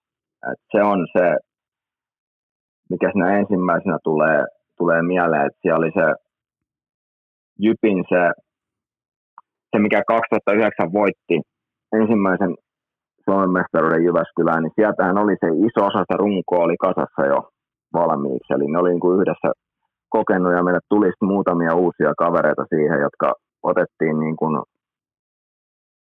hienosti mukaan mukaan siihen joukkueeseen. Ja sitähän siinä oli vähän alkuun, kun RD lähti sitä sitten, tota, oliko se nyt kolme vai neljä peliä pelattu runkosarjaa, niin sehän lähti sitten meneen siitä Jypistä, että Aho Jykä otti sen vastuun. Miten se muuten meni se RD lähtö? Mä olin silloin itse urheilulehdessä ja tämä nyt alkoi soittaa mullakin kelloja, mutta miltä se näytti joukkueen sisältä? No siis Mun mielestä se oli ensimmäisen kerran, oli silloin jo kesällä, kun mä tulin johonkin ensimmäisiin treeneihin ja silloin siellä käy. se on hyvä, kun tuut tuommoiseen niin kuin mainostettu, että se on tra- tiedätkö, niin kuin ihan konemainen traktori ja ihan täys konessa koko joukkue. Mä tulin ensimmäisen kesätreeniin, se oli kriisipalaveri keskellä toukokuuta. Et, et, niin kuin, että se, jotain, se on niin kuin, RDn siitä oliko niin johtamisesta. Että mä koen, että se oli ehkä enemmän se vaan, että se, oli se, se porukka oli ollut liian pitkään yhdessä RDn kanssa ja siis siinä oli tämmöistä niin kuin, jo kesästä lähtien oli vähän niin kuin kitkaa joukkueen ja valmennuksen ja valmentajan välillä ja sitten se vaan niin kuin sitä yritettiin vähän paikata siinä, mutta se ei niin kuin tuottanut tulosta. Ja mun mielestä oliko se kolme vai neljä pelin jälkeen, niin sit mä en oikein edes ihan varma, että lähtikö Risto sillä että omasta tahdostaan vai annettiinko sinne kenkää vai miten se meni, mutta sitten oli, oliko toi sellainen, nyt, niin kuin... nyt, nyt siitä voi, kun on kymmenen vuotta aikaa jo ja näin poispäin, niin oliko toi sellainen tilanne, että joukkueen johtavat pelaajat ja eturivin pelaajat totesivat, että toi jätkä muuten, toi äijä muuten nyt lähtee täältä? Niin, no kun mä nyt rupesin miettimään, että, että oliko se niin vai oliko, siis eihän siinä muuta vaihtoa, että se on joko se, tai sitten niin kuin Risto itse koki, että, että hänellä ei ole enää niin kuin se homma, tai nuo pelaajat ei ole enää niin kuin hyppysissä. Et mä en oikein tiedä, kumpi se oli, että totta kai se, sehän oli niin kuin sanotaan, että siinä, jo, siinä kumminkin riitti tuommoisia johtavia pelaajia myös paljon. On niin täysin positiivisella tavalla sanottuna niitä pelaajia kohtaan, kun miettii sitä, ketä siellä oli, niin kuin yhteiset tuppuraiset, perriinit, tota noin, louhivaarat, kaikki filmat. Sehän oli sellainen niin kuin kokenut ryhmä, kokenut ryhmä. Että ehkä siinä vaan tuli semmoinen niin kuin stoppi molemmille osapuolille, että, että me ollaan nyt tiedätkö, 5-6 vuotta kuunneltu tätä säksätystä, että, että nyt me tarvitaan joku uusi ääni tähän, tiedätkö, että Tuo on kyllä mielenkiintoinen juttu, koska, koska et sitä päätöstä ei kuitenkaan tehty kesällä vielä, vaan sitten kolme neljä peliä. Ei, ei, se oli, ja, se, joo. Ja sen jälkeen joo. sitten ovesta ulos ja sen jälkeen sitten ää, tota, Ahojoholla kohti mestaruutta. Mm. Niin, ja nyt pitää muistaa myös se, että teillä oli vastassa, tai tuohon kauteen lähti ihan saatanan kova Helsingin IFK ja Oulun kärpät, ja mestari oli silti Jyp. Mm. Joten kyllä jotain, jonkinnäköisen energialatauksen toi teidän porukka otti tuosta kyseisestä, voisiko sanoa, ehkä ristiriitaisesta prosessista? On, on, ja sitten se, sehän ei vielä, vaikka silloin kun Jykä tuli mukaan, niin, tai, tai olihan se mukana, mutta kun otti vastuun, päävastuun siitä, niin tota, sehän ei silti lähtenyt ihan heti. Se otti muutaman, niin kuin, sanotaan, kymmenkunta peliä, niin se rupesi niin kuin siitä sitten kurssi kääntyy ihan täysin, että et, et, se oli niin kuin Jykä, muistan vieläkin, me oltiin tuolla jossain niissä tota, bokseissa siellä Jyväskylän hallin näissä niin kuin aitioissa ja sitten me oltiin koko joukkueessa ja me tehtiin sellainen kierros, että niin kuin jokaisen, tämä oli kuin jykäjärkkäämä juttu, että jokaisen piti kertoa niin kuin itsestään jotain niin kuin enemmän kuin vaan, tiedätkö, nämä perusjutut. Et siellä niin kuin porukka jako, osa jako tosi kipeitäkin asioita. Niin kuin siis semmoisia niin lapsuudesta tai nuoruudesta tai mistä tahansa, mitä on niin kuin tapahtunut, että, että mitkä on niin kuin muovannut sua ihmisenä ja urheilijana sellaiseksi, mitä sä nykyään oot. Ja siellä käytiin niin kuin, jokainen pelaaja ja valmentaja kävi itsensä läpi, että, niin kuin, että esimerkiksi niin kuin Jykäkin heitti itsensä siinä niin kuin joukkueen eteen niin kuin avoimesti sillä, että kuinka vaikeita aikoja hän koki, kun hänen äitinsä menehtyi ja mitä niin semmoisia tunteita ja tämmöistä käynyt siinä läpitte niin sit siitä niin kuin tavallaan jokainen rohkaistu kertoo niin kuin joukkueen edessä itsestään jotain. Ja mä veikkaan, että mä niin kuin jaksan uskoa, että esimerkiksi sillä oli niin kuin hirveä merkitys sille, että sit se joukkue muodostui, että sä pystyit kertoa jostain pelaajasta sun joukkuekaverista enemmän kuin sen kätisyyden ja pelipaikan ja pelinumeron. Sä tiesit jotain henkilökohtaista, jotain tärkeää siitä tyypistä. Tuo on muuten mielenkiintoista. Siinä oli, siinä oli varmaan iso tällainen niin kuin kulttuurin muutos, ehkä RD, lihan leikkaamista, business, business as usual, lyhyitä lauseita, selkeitä johtajuutta, kun taas mm. sitten ää, tota, Aho Jykän kanssa niin kenties inhimillisempää, ehkä enemmän ihmiseen menevää johtajuutta, niin mielenkiintoinen varmaan tuolle 24-vuotiaana huippurheilijana niin saada tavallaan saman kalenterivuoden sisään kahta erilaista johtajuutta. No on, on, joo, ja kyllä se, ja tosiaan täytyy sanoa, että kun se mun aika Riston kanssa oli niin lyhyt vielä, että kun se tuli joskus toukokuussa ja siinä kerättiin kuukausi treenaa ja kesätreenit vedettiin kumminkin pelkästään jykän johdolla. Ja sitten kun kausi alkoi, niin tota noin, sitten RD niin kuin ilmestyi enemmän sinne paikalle. Et en mä muista muuta kuin sen, että pitää olla kolmen tonnin testit joukkueella, siis niin kuin juoksutestit, niin tuli sanoa mulle ja toiselle veskarille Myllykosken Jonille, että teidän ei tarvitse juosta tuota kolmen tonnin testiä, niin pidetään joukkueen keskiarvo hyvänä. se oli sitä RD. Maalivahtien ei tarvinnut juosta kolmen tonnin No ei, toi varmaan sopi, sopi sulle ja Myllärille ihan hyvin, että tota... No, me oltiin jo ihan, tyyty, oltiin ihan tyytyväisiä ja lähdettiin vedyttelemään nivusia seksi aikaa, kun äijät painoisia. Se oli muuten hel- helvetin hyvä äijä toi tota, Myllykosken Joni. Oli silloin, me ollaan kans molemmat ollaan samaa ikäluokkaa, niin Joo. se oli kans samaan aikaan maajoukkueessa. Joo, sitä aivan, jäi, aivan. jäi mieleen erittäin mukavana kaverina. On aivan huipputyyppi, aivan huipputyyppi.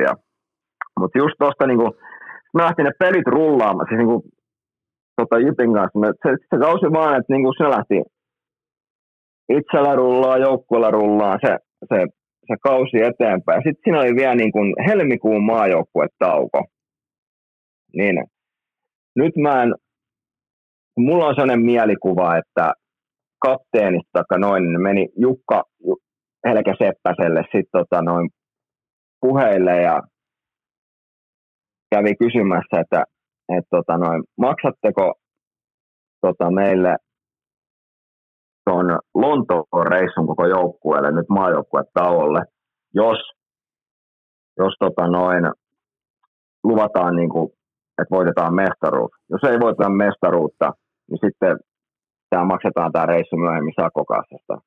Mun mielestä se meni näin. Oho! Niin me lähdettiin, joo, sitten Jukka suostui siihen, että tota noin, et, et, no jos näillä puheilla, niin joukkue maksaa teille, tai seura maksaa teille niin kuin Lontoon reissun tähän, tähän tota, helmikuun maajoukkuetaululle. Ja sitten me lähdettiin sitten niin kattoon valioliikaa. No kolme päivää me oltiin Lontoossa, että siellä oli muutama valioliikapeli, ja me ei Virtasen Jonnen kanssa nähty kuin yksi QPRn-peli, mutta niin kuin, osa näki, tiedätkö, niin kuin montakin peliä siellä. se oli, tota, no.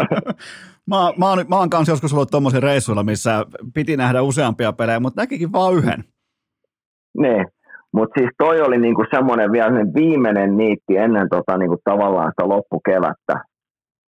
Et me niinku päästiin, se oli se pelkästään joukkue siellä niinku reissun päällä, niin se oli sellainen, niin kuin sanotaan siihen, vaikka se oli kaikki joukkueenkin, kaikki oli aivan loistavalla tasolla, mutta vielä yhteinen kokemus tuossa keväällä, niin se oli niin kuin vielä sellainen viimeinen boosti, mitä mä niin kuin, me ollaan puhuttu jälkikäteen niiden kaikkien pelaajien kanssa, että se oli oikeasti sellainen vielä sellainen ekstra käänteen tekevä hetki siinä, että, että miksi menestyttiin niin hyvin sitten loppuviimein silloin keväälläkin. Toi oli, toi oli mielenkiintoinen joukko, että totta kai Perriin, nuori Sami Vatanen, loukkaantui playereissa vai ennen playereita, Rami Lahti, Jonne Virtanen, Antti Pilström, Harri Pesonen, löytyy joka lähtö erilaista mestaria, osa mestari sitten kaukalon ulkopuolellakin ja näin poispäin, niin tosi paljon erilaisia persoonia. On, on, siis sehän se oli, mutta jotenkin se, että se oli niin tärkeää, että oli erilaisia persoonia, mutta kun kaikki sai olla omia itseään, niin se jotenkin nivoutuu se porukka niin kuin yhteen. Ja sitten se, että jos nyt paljon, nyt 12 voittoa, kaksi häviöä playereissa, niin se nyt on aika sellainen, niin kuin, voi sanoa, että se on aika kova suoritus millä mittarilla tahansa. Kyllä, silloin kyllä. Ilman, ilman, ilman Sami Vatasta, joka kumminkin oli niin kuin sinä vuonna SM Liigan paras pelaaja. Oli ihan kevyesti vielä, oli aika muutoksen tekevä jätkä siellä kaukalossa ja teillä oli finaalissa vastas oli, oli Lahen pelikans ja Perriinin jatkoaika maali ratkaisi sitten, että muistan sen siitä, koska hävisin rahaa siihen kyseiseen. Saatana, mä kerron tämän tarinan, se oli varmaan elokuuta, niin mä sain valita, mä otin vielä pokeriammattilainen Jens Kyllösen parvekkeella Helsingissä ja mä sain valita ensin kaksi joukkuetta, mitkä mä otan. Mä otin Kärpät ja, ja tota Helsingin IFK, ne on mun. Ja sitten mun vastapuolen vedonlyöjä otti, otti Jypin ja olisiko ottanut ehkä, heitetään nyt vaikka olisiko ottanut vaikka Lukon, no ihan miten tahansa, mutta se otti jumalauta ne. Jypin. Ja siitä mä sen muistin, kun mä niitä finaaleita mietin, että voi vittu, siellä on, siellä on Niko Hovinenkin Lasare, siellä on polvirikki ja nyt ne marssii mestaruuteen ja niinhän ne myös teki ja siitä jäi erityisesti, vaikka aina on koko sielullani Jyppiä vihannut, niin toi mestaruus jäi siitä mm. syystä mieleen. no niin, no se on, se on kiva, että pystyttiin tuomaan sullekin tuommoista no, niin sa- vielä. Avata, avataan konkurssi oikein kunnolla. Sano nyt vielä sekin, että Rami Lahti on oikeasti hyvä jätkä. Mä oon aina vihannut sitä jääkiekkoilijana yli kaiken. Mä, en ole, mä, mä oon joskus pelannut häntä vastaan, mutta mä oon joskus päättänyt, mm. että vittu, että et, et, et, toi on sellainen pelaaja, että tota mä vihaan, kun silloin kamat päällä. Mä en yhtään tiedä, minkälainen ihminen se on, niin sano nyt vielä sekin, että se on yksi parhaista jätkistä ikinä. Helvetin fiksu, helvetin fiksu kundi, semmoinen rauhallinen vetää ruokaostoksia polviltaan, että niinku, tosi kova.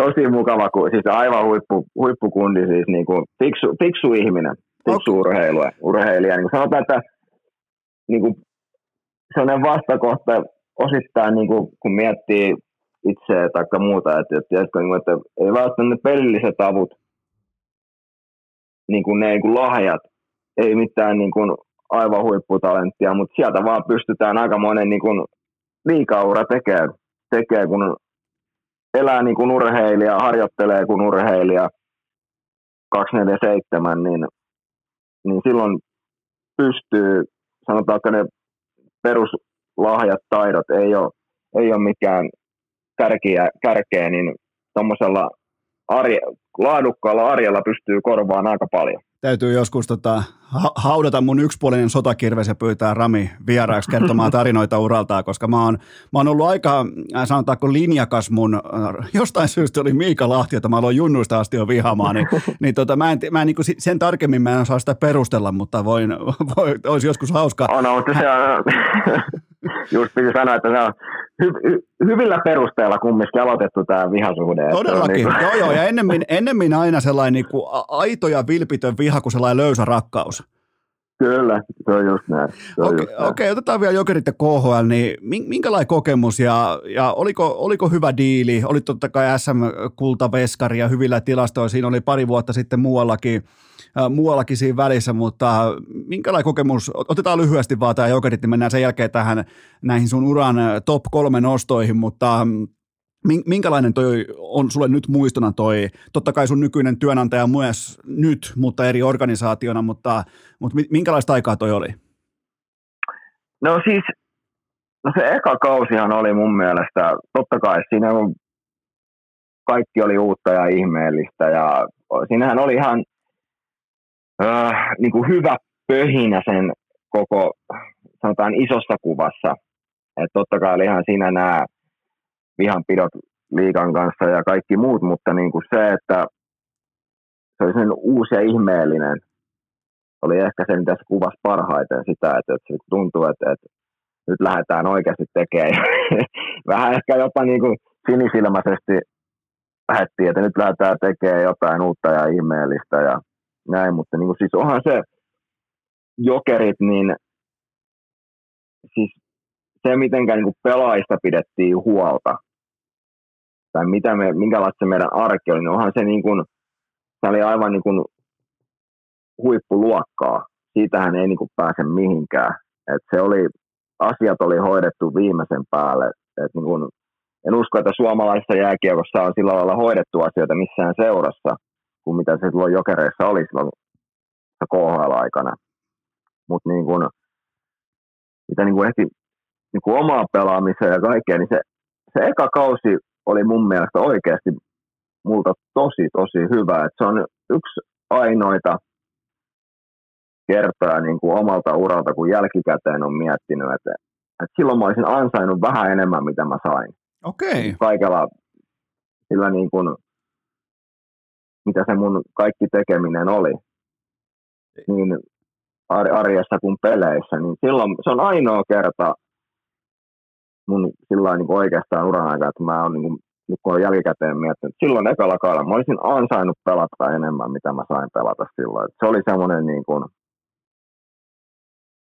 semmoinen kausi. Ja sitten ne kaksi muuta nyt sitten niin kuin, toinen kausi nyt oli ihan oikein niin kuin mistä syystä, mutta niin kuin, se jotenkin vähän oli sit se, että, että mä lähdin siihen jo sitä aika niin kuin, selkeänä kakkosena – ja sitten tota, ei tuu, en, enkä onnistunut niin hyvin kyllä peleissäkään sen jälkeen. Et, et, et, niin silloin kun tuli mahdollisuus, niin en onnistunut. Ja periaatteessa siitä mä en voi sanoa samalla lailla kuin sitä ekasta kaudesta, koska mä tiedän, olisiko mä välttämättä ansainnutkaan sen enempää, mitä sitä tuli. Ja Mä, mä, mä, sanon, sanon, niin tohon, mä sanon väliin tuohon, koska kaikki tietää, mitä mä ajattelen jokereista ja KHLstä ja Putinista ja Venäjästä, mutta tota, mä totean mm. vaan sen, että toi teidän ensimmäinen kausi, silloin varsinkin se niin sanottu pikkujouluaika, kun oli, teillä oli kotona vastassa SKAta mm. ja vastaavaa, ja jos kykenee nyt yhden lauseen mittaan unohtamaan tämän kaiken, äh, kaiken mitä, mitä KHL on, niin olihan se tilanne, se hetki, siinä kutakuinkin kaikkien aikojen korkeatasoisinta kotimaista urheiluviihdettä. Ihan mm. siis, jos puhutaan mm. faktat faktoina. Totta kai nyt jälkikäteen voi ajatella myös toisin. Voi ajatella myös isompaa kuvaa, voi ajatella myös aikuisemmin äh, niin kuin tavallaan kokonaisuuden ymmärtäen, mutta se viihdetuote siinä, niin kyllä se oli kansainvälistä tasoa. Oli, oli. Ja, niin se, ja samalla, siis oothan sä ihan niin kuin täysin oikeassa siinä, että, että et, nyt, et totta kai, no munkin, sen jälkikäteen munkin nyt helppo sanoa kaikkea näitä, että, että oliko se fiksua lähteä sinne KHL tai muuta, mutta siis niinku just se, että et niinku, ei, en, täytyy rehellisesti myöntää, että en mä silloin sitä nyt Venäjän Venäjää tai Venäjän tilannetta ja mikä KHL oli Putinille, niin en mä sitä kyllä siinä vaiheessa miettinyt, kun mä Jokereiden kanssa sopimuksen tein. Eikä, eikä mun, mielestä, mun mielestä niitä, mm. jotka silloin pelas vaikkapa ennen tätä konkreettista Ukrainan hyökkäyssotaa, niin, mm. niin tota, mun mielestä heitä on – miten voisi sanoa, jopa väärin pitää tietyllä tapaa vastuullisina omista ammattivalinnoistaan uransa tiimoilta, mutta ne, jotka ei sieltä hyökkäyssodan alkamisen jälkeen tulleet pois, niin se on sitten toinen keskustelu. Mm. Mutta mun mielestä tämäkin pitää pystyä tämä keskustelu käymään sekä niin kuin faktoihin pohjaten ja kokonaiskuva ymmärtäen, että en mäkään ole tää vauhkoamaan tai vaatimaan nyt vaikka sua tai Ossi Väänästä tai kumppaneita tilille siitä, että minkä mm. takia pelasitte. Jos mulla olisi ollut silloin aikoinaan, sanotaan vaikka 2014 tarjous KHLstä, mulla olisi kestänyt vaikka, veikka mulla olisi kestänyt kaksi ja puoli sekuntia aikaa kirjoittaa se kuponki, piste. Ja, ja mun on turha mm. hurskastella jälki. Mua vituttaa se, kun jengi hurskastelee jälkikäteen tällä asialla, koska se on, se on, se on paljon monivivahteisempi, paitsi tämän osalta kuin ne, jotka jäi pelaamaan sodan alkamisen jälkeen. Se oli mun mielestä, mm. se oli katastrofaalinen virhe näiltä kyseisiltä henkilöiltä. Osa meni vielä takaisinkin, niin mun mielestä tämän asian mä haluan omakohtaisestikin erotella. Joo, ei se, mutta niinku se, että, että, että se, että mikä on niinku päällimmäinen, totta kai, että toihan nyt niinku, kaikki, miten toi tai no siis pitihän se, eihän nyt ollut muuta vaihtoehtoa, että mitenkä toi päättyi tuo KHL, että sen, eihän siinä nyt vaan ollut, ollut muuta vaihtoehtoa, mutta se just noin ne kolme ekaa kautta, kun mä siellä olin, niin se, että mun sen verran pitää, niin kuin, kun mä niin kuin annoin kiitosta siitä niin kuin jokereille, että mitenkä ne niin kuin pelaajien asiat hoisi siellä. että et se oli niin kuin, sanotaan, että, että puhuttiin niin kuin kun on ammattilaisjääkiekkoilua ja sitten on oikeasti vielä niin kuin semmoista top notch, tiedätkö, että ollaan oikeasti pro. Niin. niin se, sitä se oli, että, että, että, että se voidaan taas niin kuin esimerkiksi, koska mä en ole ikinä, nyt mä voin sanoa, että kun mä puhuttiin aina sitä, että KHL, kun se on niin rankkaa se kaikki matkustaminen ja kaikki semmoinen ja tämmöinen, täytyyhän mä sitä kokenut sillä, että SM Liiga on fyysisesti rankempaa niin kuin matkustamisen osalta kuin KHL. Sä lennät omalla koneella päivää ennen joka paikkaa. Huoltajat hoitaa sun kaikki tota noin, kamat kuivuu joka paikkaa. Sä, se ei siellä muuta tehdä, kun syödään ja nukutaan hienoissa hotelleissa. Jos on vaan kaupungissa hieno hotelli, niin siellä, siellä hienossa hotellissa ollaan. Niin en mä sitä niin kuin koe sillä että jos sä vetäisit tuosta ekaksi niin kuin, tiedätkö, ajat Tampereelta Kuopio, pelaat siellä perjantaina ja sitten siitä ajat Ouluun lauantai-peliin ja sieltä sitten vielä niin kuin pelin jälkeen kotiin. Niin kyllä sä enemmän siinä puhki oot kuin tossa, että sä käyt vetämässä niin kuin päivää ennen lennät tiedätkö, paikasta toiseen ja kaikki on niin kuin muuta kuin tarvitse kävellä hotelleihin sisään ja kun hotellilta, hotellille pääsee, niin syödään ensimmäisenä ja sitten voi mennä nukkua ja mennään hallille. Ja siis se oli mun mielestä, kun se, ei se arki ollut niin raskasta mun mielestä fyysisesti, mitä sitä niin kuin ollaan puhuttu. Tuo on mielenkiintoinen, että se on mukavaa, että joku sen myös sanoo ja tuo perspektiiviä siihen, että mikä sen rankkuuden vaikkapa vieraskiertueella tekee. Että jos kaikki on tip-top ja viimeisen päälle, niin, niin onko se lopulta? Itse en ole koskaan yhtään vieraskiertuetta tehnyt vaikkapa lentokoneella, niin en tiedä mistä mm. puhun, mutta voin kuvitella sen, että siinäkin laatu asettaa sen, ei sen matkan mitta tai ne tunnit siellä lentokoneessa, vaan se laatu. Mm. Joten toi on ihan mielenkiintoinen pointti tuohon. Miten, miten tärkeä toi aika, toi jokerit aika on sulle nimenomaan taloudellisesti, koska sieltä tuli, sieltä tuli pelaajille ymmärrettävästi iso, isoja sopimuksia, ja tuohon saakka sulla varmaan ei noin isoja lappuja ollut, niin, niin oliko ihan, oliko niin kuin tällä eläkekassa tyyppisesti merkittävät vuodet?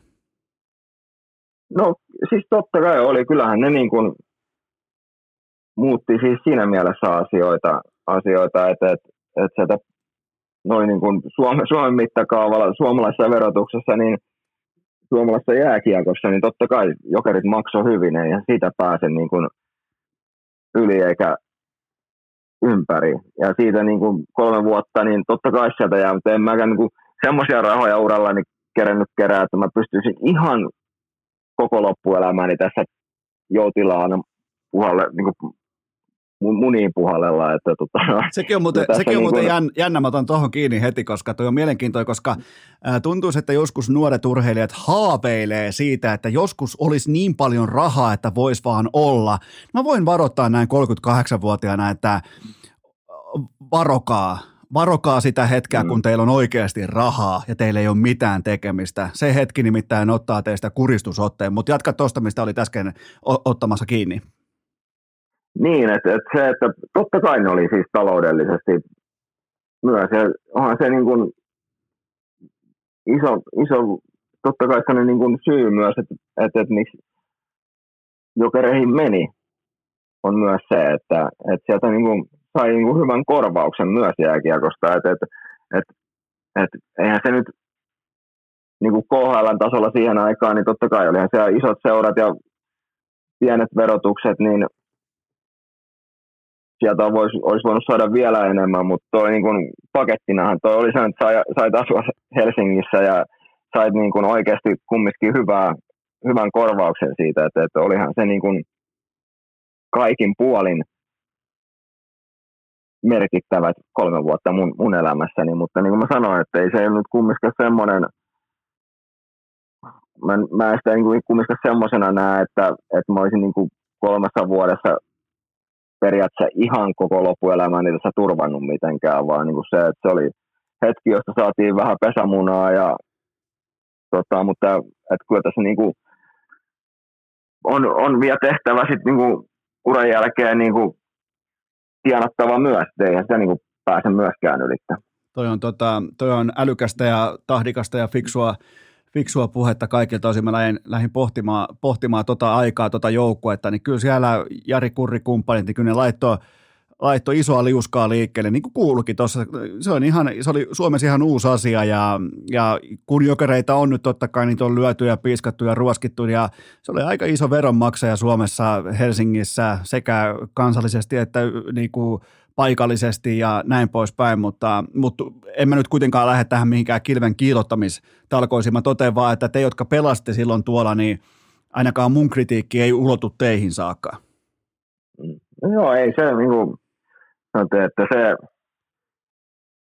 niin kuin se oli pelaajana, niin se oli, se oli niin kuin, ei, ei sitä siinä sillä niin kuin sen enempää miettinyt, miettinyt siinä sen kolmen vuoden aikana, että, että, että nyt jälkikäteen totta kai, että noin, mutta se, että silloin mentiin tavallaan vähän niillä tiedoilla, mitä silloin oli, oli mutta nyt, niin kuin sanoin, että se on nyt, jokerit on uuden edessä nyt ja toivottavasti me saadaan, saadaan kaikki, kaikki jotain tota, noin positiivisia uutisia tulevaisuudessa ja päästään rakentamaan, rakentamaan uutta jokeria tai u, uutta jokereita, koska toi niin kuin nyt itse nähneenä, niin toi, esimerkiksi toi junnuputki on, se tuottaa pelaajia, siellä on loistavia valmentajia ikäluokasta toiseen, niin, niin tota, toivottavasti saadaan, saadaan se tota noin, niin kuin edustusjoukkue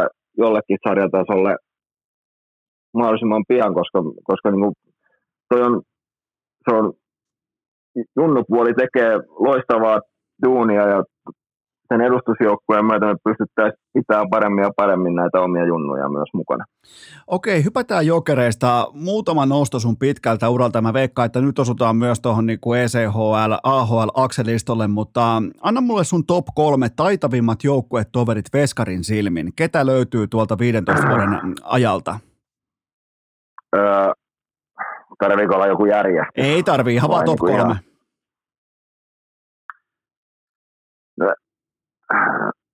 ehkä mä sanon, no Liinus Uumarkki varmaan ehkä voisi olla se numero kolme. Okei, okay, joo. U, Uumarkki, hän oli taitava. Et mä mietin, että se, että se oli niinku aika periaatteessa, en mä tiedä, oliko se lapaset esimerkiksi näin Veskarin näkökulmasta, oliko se mitkään niinku tosi pehmeät kädet tai muuta, mutta se oli vaan niinku vaarallinen muilla tavoin, että se pystyi löytämään muita pelaajia esimerkiksi sillä lailla, mitä muut, muut ei, ei pystynyt. Et hän oli ihan hyvä pelimies ja on kyllä, vieläkin. Kyllä. Nikita Kutserov AHLstä, nuori, veti silloin vielä, kun veti lehdistötilaisuuden paita päällä. Ja, tota noin, oli, oli, oli tota noin, hänen eka ammattilaisvuoteensa, niin pelattiin, pelattiin silloin yhdessä, yhdessä Syrakiussissa. Et, et siitä voi sanoa, että jos en mä Stretchistä nähnyt silloin 04-05 kaudella, että siitä tulee, niin, niin Kutserovista näki kyllä. Okei, mit, ihan hyvä. Miten, se, miten se erottui vai oliko se vaan kaikessa niin paljon parempi kuin muut ja sä huomasit, että toi ei muuten kuulu tälle tasolle? Niin, no siis no, no lähinnä se, että koska hän teki mitä halusi AHL ja kun tuntui, että mä en saanut yhtään kutia reeneissäkin kiinni, niin kyllä se nyt miettii, että on se pakko olla ihan hyvä poika pelaa. Minkälainen jätkä, niin kuin... minkälainen jätkä nuori Kutserov oli, koska jotenkin vaikutti silloin ainakin alkuvuosinaan aika ulkopuolelta katsottuna aika ujolta ja tämmöiseltä, niin minkälainen kaveri oli siellä kopissa? No, oli just to, tosi hiljainen, sellainen, niin kuin sanoit, ujo. Et, et, et kyllä se niin kuin, totta kai siinä vaiheessa oli myös se, että hän oli tainnut pelata yhden vuoden Kanadan junnusarjaa ennen kuin tuli siihen meille AHL, niin totta kai se myös kielikysymys oli vielä silloin, että ei se nyt ihan niin kuin Lontoa taitunut vielä siinä vaiheessa mitenkään täydellisesti, niin sehän tekee myös osan asiasta, mutta niin kuin sellainen, kyllä mulla jäi sitten sellainen tosi, tosi niin kuin, ihan niin mukavan oloinen ihminen, tosi hiljainen ujo silloin vielä, mutta niin kuin, pelitaidoltaan niin kuin, ihan käsittämättömän hyvä. Toi on kyllä. Se, siitä, siitä, tulikin sitten myöhemmin yksi NHL, no edelleen yksi absoluuttisesti parhaista pelaajista, varsinkin tosi peleissä, mm. kovissa paikoissa, niin saattaa olla viimeiseen kolmeen neljä vuoteen koko NHL paras yksittäinen yksilö, mutta kuka on sitten ykkös siellä? Linus Klaaseen.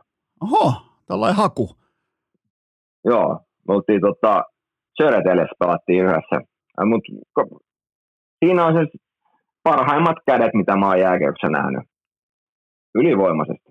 Okei. Okay. Niin pehmeä. Siis se on sellainen, sanotaan, tyylikäs, tyyli, tyylikkäät lapaset.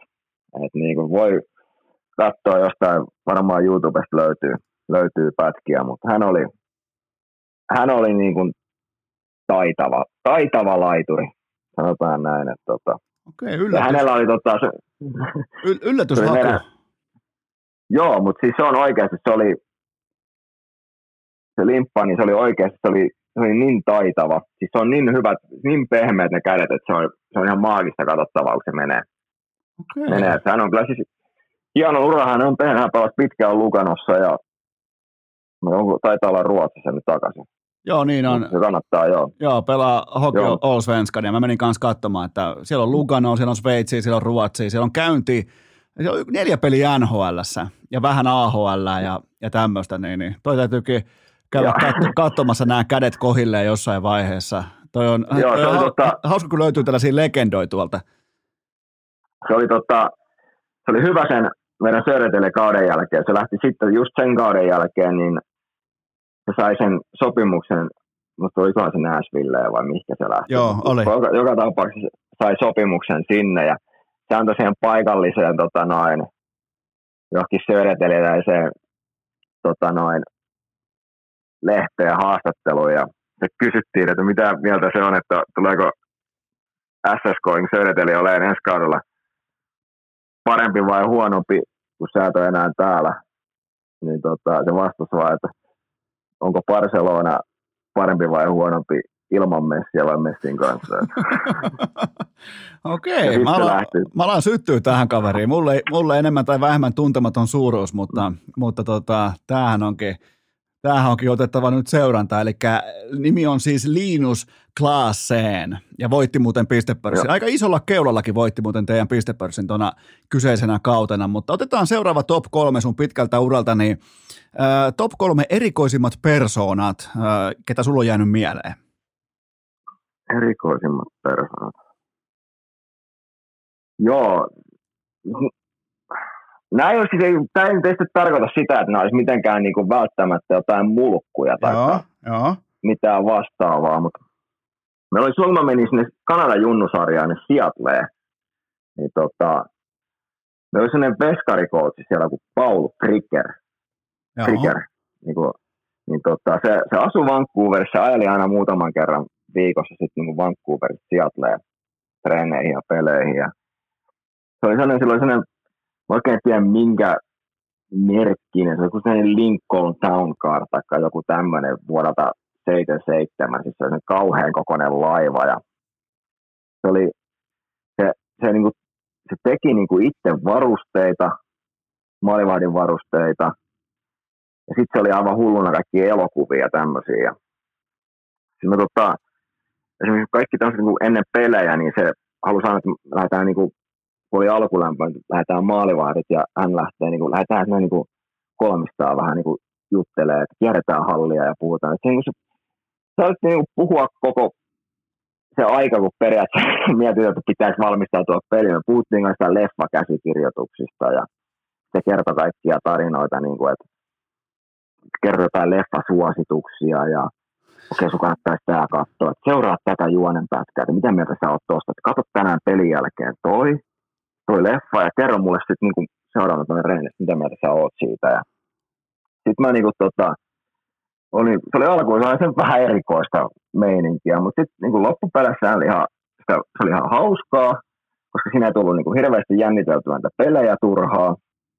Ja sitten tota, yhdessä vaiheessa, kun se meni, että se rupesi niin puhua jossain vaiheessa sitäkin, että, tota, että, että, että hän auttoi niin kuin Kurt Russellia, sitä näyttelijää, että se valmistautui siihen, Her, se, mikä se on se Miracle on the Ice-leffa? Eikö se, se Kurt Russell näyttelee sitä coachia siinä. Eikö se ole ihan vaan Miracle nimeltään? Miracle, Olisiko? niin se, onko se nyt Herb Brooks vai mikä se on se coachin nimi? Joo, Herb Brooks. Niin, Kurt Russell, se näytteli, että sanoi, että hän niin kuin auttoi sitä niin kuin valmistautumaan siihen rooliin, että, että, tota noin, että, että, että mitenkään niin kuin eleytyä tämmöisessä jääkiekkovalmistuksessa. Mä olin, että no ihan. Oli vähän sillä että no varmaan auto, että joo. Ja sitten se oli tästä, tästä kun kaksi viikkoa, se näki, että mä vähän niin kuin oli sillä että no en mä nyt ihan kaikkea usko, mitä säkään höpötät, niin niin kaksi viikkoa sen jälkeen, mutta just lähti taas kotipeissa, lähti ne hallin käytävälle kierteleen, niin sillä oli se tennispallot mukana, että niin kuin vähän niin kuin heiteltiin sillä niin toisillemme niitä, että saa niin silmäkäsikoordinaatio. Sitten yhden kulman takana hallin, niin siinä otti Kurt Russeli. Se, kattelee että tuohan on se Kurt Russelli muuta ja me heiteltiin tennispalloja toisillemme Kurt Russellin kanssa siinä ja, puh- ja taas puhuttiin vain Hollywoodista ja mitä elokuvia kannattaa katsoa. Et se oli vaan niin toi ei jäänyt, mutta niin se oli vaan hauska, siis hänessä niin kuin, ei ole kuin mitään vikaa ihmisenä, mutta se oli vaan niin se lähestymiskulma kaikkea tähän niin jääkiekkoon elokuvien kautta, niin se oli aika mielenkiintoinen. No toi on kyllä kova. Ja, ja nythän on, vaikka nyt just Kurt Russell ei olisi jonkun niin, kuin niin sanotusti lyhyt listalla, niin on ihan siis äh, tällainen niin kuin legendaarinen näyttelijä. Että sieltä löytyy, oh, löytyy joo, isoja, joo, iso, isoja rooleja, siis tota, totta kai tämä Miracle ja Vanilla Sky oli silloin, silloin iso mm. siltä ja Tähtiportissakin muuten ollut ja Fast and Furiousissa ja Hateful Eightissa, joten tota, teillä oli sitten tollain, tollain meetingi siellä. Oli, oli, joo. Se oli, mutta se oli niinku hauska vaan toi, että, että, että sitä niinku, kun jälkikäteen miettinyt, että sillä oli, oli siinä varmaan niinku se iso pointti siinä vaan oli se, että, että välillä se, että kun mietitään, että jokin tämmöisen, että peliin pitäisi, niin kuin, että sun pitää olla hiljaa ja keskittyä ja valmistautua ja jännittää itse pihalle sieltä hallista jo ennen sitä peliä. että voi myös valmistautua tällä tavoin, että, niin kuin, että keskittyy johonkin ihan muuhun, niin se auttaa sua keskittymään sit siinä pelissä. Toi oli, niin. Tällä mä sen olen jotenkin niin kuin miettinyt jälkikäteen, kun mä oon sitä niin kuin miettinyt, että minkä, mikä siinä oli niin kuin pointtina, mutta toi on jäänyt mulle mieleen, että, että, että se oli, oli erikoinen, erikoinen kaveri, mutta hyvä, hyvä jätkä kaikin puolin. No mitäs, mitäs muita personia löytyy, löytyy tuolta? Ekalta AHL-kaudelta meidän kapteeni Zenon Konopka on pelannut NHL myös. Sellainen sentteri, tappeli ja normaalin aikuisen ihmisen nyrkin kokoinen nenä. Ja tota, se tuli silloin AHL semmoinen kapteenina, niin mä en usko, että se kävi kertaa koko kaudella treeneissä niin kuin jäällä. Se oli pakattuna semmoisiin lämpöpakkauksiin se äijä, kun se oli, se pelasi vaan pelkät pelit. Ei kertaakaan mun mielestä harjoitellut. Sitten se pelasi niin ihan täys soturi siis pää edellä joka paikkaan. Ei ollut ihan hirveä hääppöiset taidot, osas tapella. Ja, tota noin. ja voitti, voitti muuten teidän pistepörssi. voitti se senkin vielä. Kyllä. Voi, voi, no niin, no sekin vielä. Mut siis, ja hän on siis pelannut NHL sekin ihan siis sillä niin kuin, en mä nyt osaa sanoa kuinka paljon, mutta niin kuin ihan sillä niin kuin ok määrän peliä, pelejä mun mielestä. Aika Mut mielenkiintoinen. siis se oli, siis se oli siis, ja sitten kun se tota noin, sit se halusi lyödä kaikesta vetoa. Siis niin kuin, ihan kaikesta siis. Ja oli sillä että se pisti niin kuin, saattoi olla sellaisia suolasirottimia ravintolassa, pisti niitä käsien taakse, että piti aina dollarista lyödä sen kanssa vetoa, että kuinka paljon sulla on käsien takana niitä piilossa ja Okei, eli sillä oli, sillä, sillä oli myös niinku No, uhkapeliaddiktio. jonkinnäköistä voi olla, pe- no se, en tiedä oliko addiktia, mutta niin kuin, tota, se on niin kuin jäänyt mieleen. Toinen oli just sellainen, että se tunsi, tunsi kaikkialta ihan helvetisti porukkaa. Muistan, kun me lähdettiin kerran Hersheystä, Hershey Persia vastaan pelattiin ja lähdettiin takaisin Norfolkiin, niin se määräsi niin kuin jossain vaiheessa meni sinne bussin eteen ja neuvoi kuski johonkin tehdasalueelle ja siellä kierreltiin sen bussin kanssa, että sieltä kaikki niin kuin tulokkaa tulos bussista ja etitte jonkun oven tuolta, että lähdette kävelemään tuonne, etitte jonkun oven ja koputatte siihen ja sanotte, että Napper lähetti meidät. Me käveltiin siellä, harhailtiin vittu pimeässä, tiedätkö, pelotti ihan helvetissä, oli minä ja kaksi muuta äijää siellä ja löydetään joku ovi ja koputetaan siihen, niin sieltä avaa sellainen, no joku tämmöinen moottoripyörä kerron tilat tai jotkut muut vastaavat ja se on niin kuin just se äijä katsoo meitä sellainen päästä varpoin, että kysyy, että what the fuck you want? Ja sitten me oltiin niin kaikki täristää siinä, että Nupper send us, Nupper send us. Ja sitten se vaan niin katsoo, että oh, why didn't you say so? Ja sitten se tota noin, nappaa se, se on se jonkun kaksi laatikollista täynnä vodkaa, jotain noita, mitä nyt piti viedä sinne pussiin jätkille, että voidaan juoda niitä. Ja tämmöistä, tämmöistä touhua, niin kuin, että se oli, se oli mielenkiintoinen näin. Siis hyvä, hyvä tyyppi, mutta siis tosi, tosi tommonen niin kuin erilainen persona taas. Ja kyllähän bussissa pitää juotavaa olla, jos on roadilla, No, totta kai. roadilta palaa kotiin, niin, Totta niin kai. tota, kyllähän siinä pitää vähän olla. Toi on kyllä, toi on, nämä, on just näitä hyviä tarinoita. Mitäs, mitäs sieltä muita löytyy? Yksi persona vielä pitää kaivaa esiin. Öö, samalta kaudelta meidän GM Mike Butters. Okei, okay. Toi, tota, siis taustahan tässä nyt on se, että kun tämähän, kun mä olin silloin mun eka kaudet, niin niistä voisi kertoa niin kuin u- uudet jaksot ihan vaan sen takia, kun se oli sitä Tampa Bay hullua aikaa. Muistaakseni, kun Oren Kuules ja Len Berry osti sen seuran silloin? ohuesti. oli se, Len Berry oli se, siis Tyson Berry faija, se oli teki niitä kiinteistä jotain bisneksiä ja se ja meni kai oman taskun ja firman taskun ja muun taskun sekaisin ja en mä tiedä, onko se linnassa vieläkin se äijä.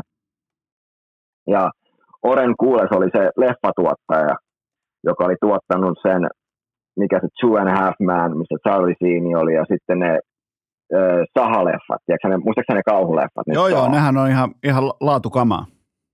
Joo, niin se on ne tuottanut, niillä tehnyt raat, niin ne, nämä kaksi sankariahan osti Tampa Bay silloin, kun mä olin niin kuin tavallaan, mut varattiin, ja sitten sen jälkeen kaikki sai kenkää, ja noi osti sen koko seuran silloin.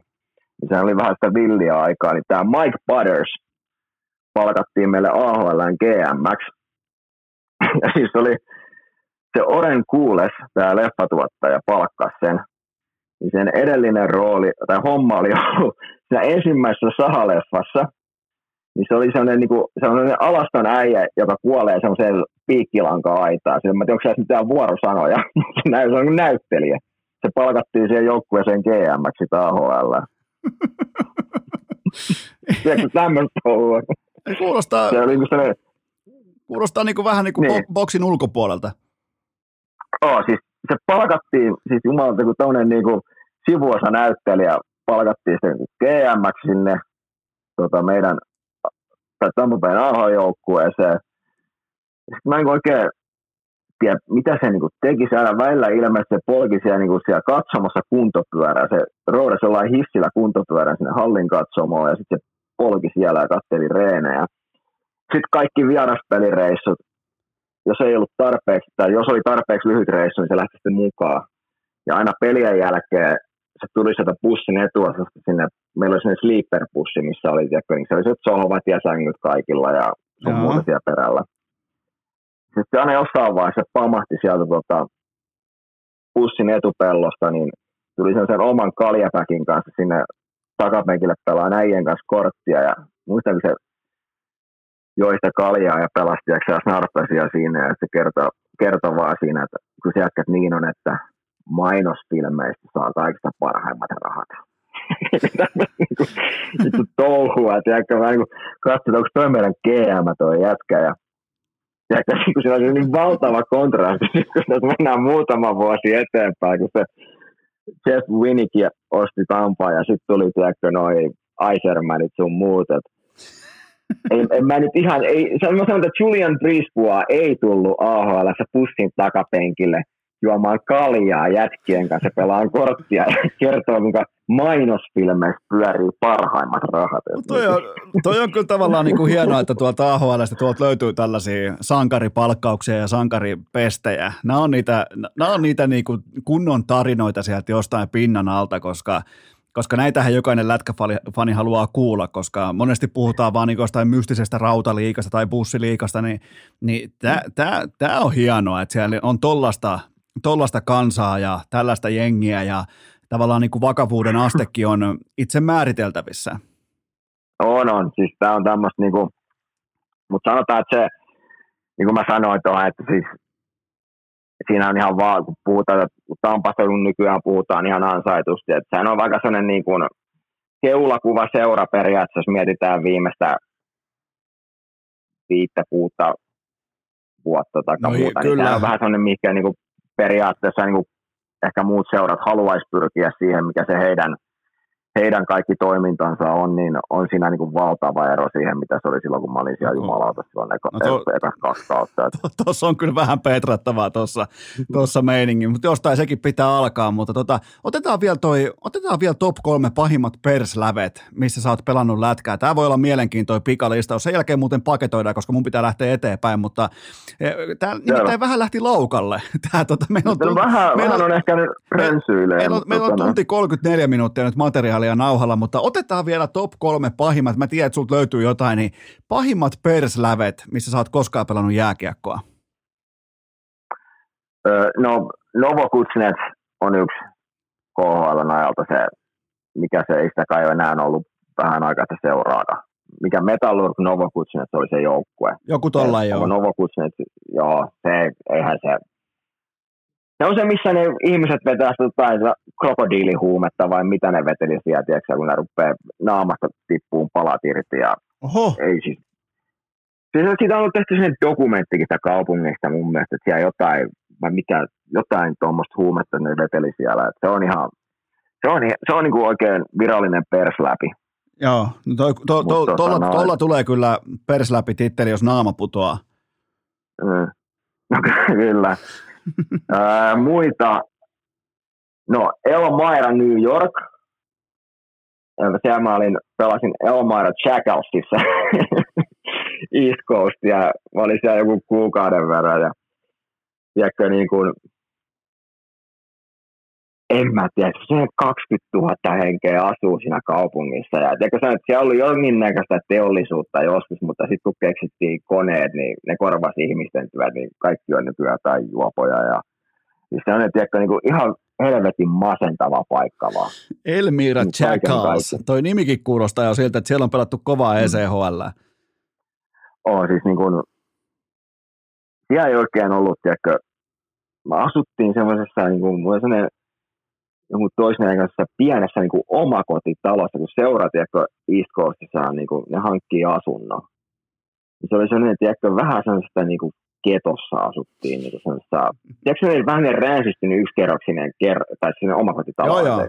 Kuulostaa, niin, kuulostaa sellainen, kiehtovalta. Missä on pieni sellainen front porch, tiedätkö, siinä edessä sellainen pieni kuisti, kun mennään sisään ja sellainen koko kämppä vessaa myöten vittu koko lattiamatoa. Toi kuulostaa ihan po- joku paikallinen Kouvola. Toi, toi, no, tehty. no, Onko ei. sun, onko sun muuten koskaan ryöstetty sun uran aikana missään tuolla pitkin maailmaa? Öö, ei ja mun tota, no, just toinen maalivahti AHL ryöstettiin siis sillä kun peli. Se voidaan, kerrotaan se joskus sitten myöhe- myöhemmin. Tota, noin, se, siinä on ihan hyvä tarina kanssa, kun se ryöstettiin. Niin. Mutta mua ei ole. Mua ei Okei. ole ryöstetty ikinä. Okei, Ja mutta toi El- tota- Elmiira meni, meni persläpien listalle. Mitäs muita sinne löytyy?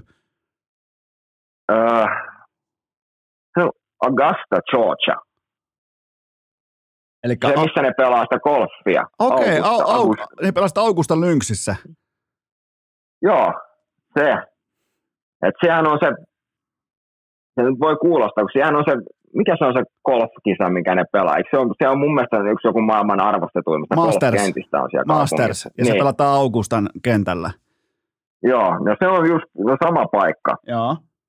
Et niinku, et se voi olla varmaan siellä joku hieno country club ja kiva pelata golfia, mutta en mä nyt tiedä, onko se sitten lätkän peluuta varten mikään niinku ihan hirveä nastamesta. Et sekin on tosin osittain sen takia, että kaikki ne just sama juttu siellä kämpissä. Ne oli semmoisia nyt taas, se joukko oli sellainen, tiedätkö, niinku kaksikerroksisia rivitaloja periaatteessa, missä sitten niinku asuttiin ja sitten niinku kun mä tulin sinne silloin ensimmäistä kertaa, kun ne äijät oli kannettu sinne takapihalle, niin oli se punainen pallogrilli ja sitten oli kannettu jotain nahkasohvia sinne ja sinne äijät kittasi siellä kaljaa, tiedätkö, niin se on sellainen niin, kuin niin etelävaltio fiilis tulee siitä, tiedätkö, kun jollakin on semmoinen etelävaltioiden lippu omassa huoneen seinällä ja tiedätkö, siis se on se niin kuin, Toi on kova. Toi, toi on, toi on niin kuin, tervetuloa, tervetuloa syvään etelään.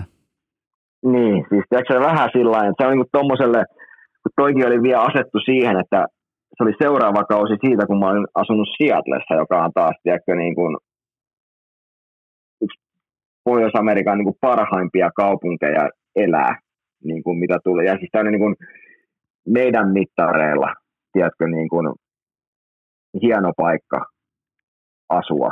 Ja No sitten kyllä. tuommoiseen mestaan, mestaan pamada. Ja sittenhän siinä oli vielä, tiedätkö, se kun se joukkue meni konkurssiin, mun mielestä ensimmäisen puolen aloitettiin sarja, palattiin puolitoista kuukautta ja mentiin konkurssiin. Ja se, oli, se oli hyvä, se joukkueen omistaja, siis me mentiin esimerkiksi vieraspelireissuun, niin lähdettiin bussilla, työnnettiin se melkein tuhannen kilometriä pelaan Florida Evergladesia vai Evergladesia vastaan suoraan bussilla johonkin motelliin, motelliin ja seuraavana päivänä peliin, niin tämä omistaja lennätti itsensä ja joukkueen cheerleaderit omalla koneellaan peliä kattoo, tiedätkö, ja tämmöistä. Eli kyllä itse pelaajien kanssa oltiin, että mikä helvettiä, että toi äijä lennättelee, lennättelee tuonne Silloin oli, cheerleadereitä itsensä kanssa sinne peleihin, ja me painetaan 16 tuntia pussilla, tiedätkö, niin kuin pelaamaan, ja siinä, tuli se, se, kun se oli hyvä, kun se niin siinä tuli ainakin selväksi, että ketkä omistaa ja ketkä on töissä.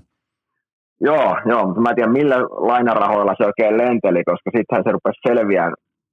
Mulla ei ollut ongelmaa, koska mulla oli niin kuin Tampan kanssa diili, mutta ne kello niitä East Coast diilejä, tiedätkö, kun käy, sai virallisesti, tai se, se niin kuin, sulle tuli, oliko se nyt kerran, kahden viikon välein tulee se, tuli sinne sekki, minkä sä sitten käyt viemässä pankkiin, niin rupesi kaikkia niitä, joilla oli East Coast sopimus, niin rupesi ne sekit niin kuin bouncaamaan sieltä, että ne ei mennyt läpi, että niillä ei ole niin kuin mitään katetta niillä sekeillä. Ja sitten rupesi se vyyhti selviytyy siitä, niin mä tiedän, että mun mielestä se oli vielä sillä että koneellakin lennettiin jonkun muun, muun rahoilla kuin omilla, mutta ehkä se meni nyt ihan, golfkenttä voi olla hieno, mutta itsellä ei jäänyt ihan hirveän hyvät muistot Augustasta. Me ollaan, me ollaan kuule nyt, me ollaan Helke maalissa.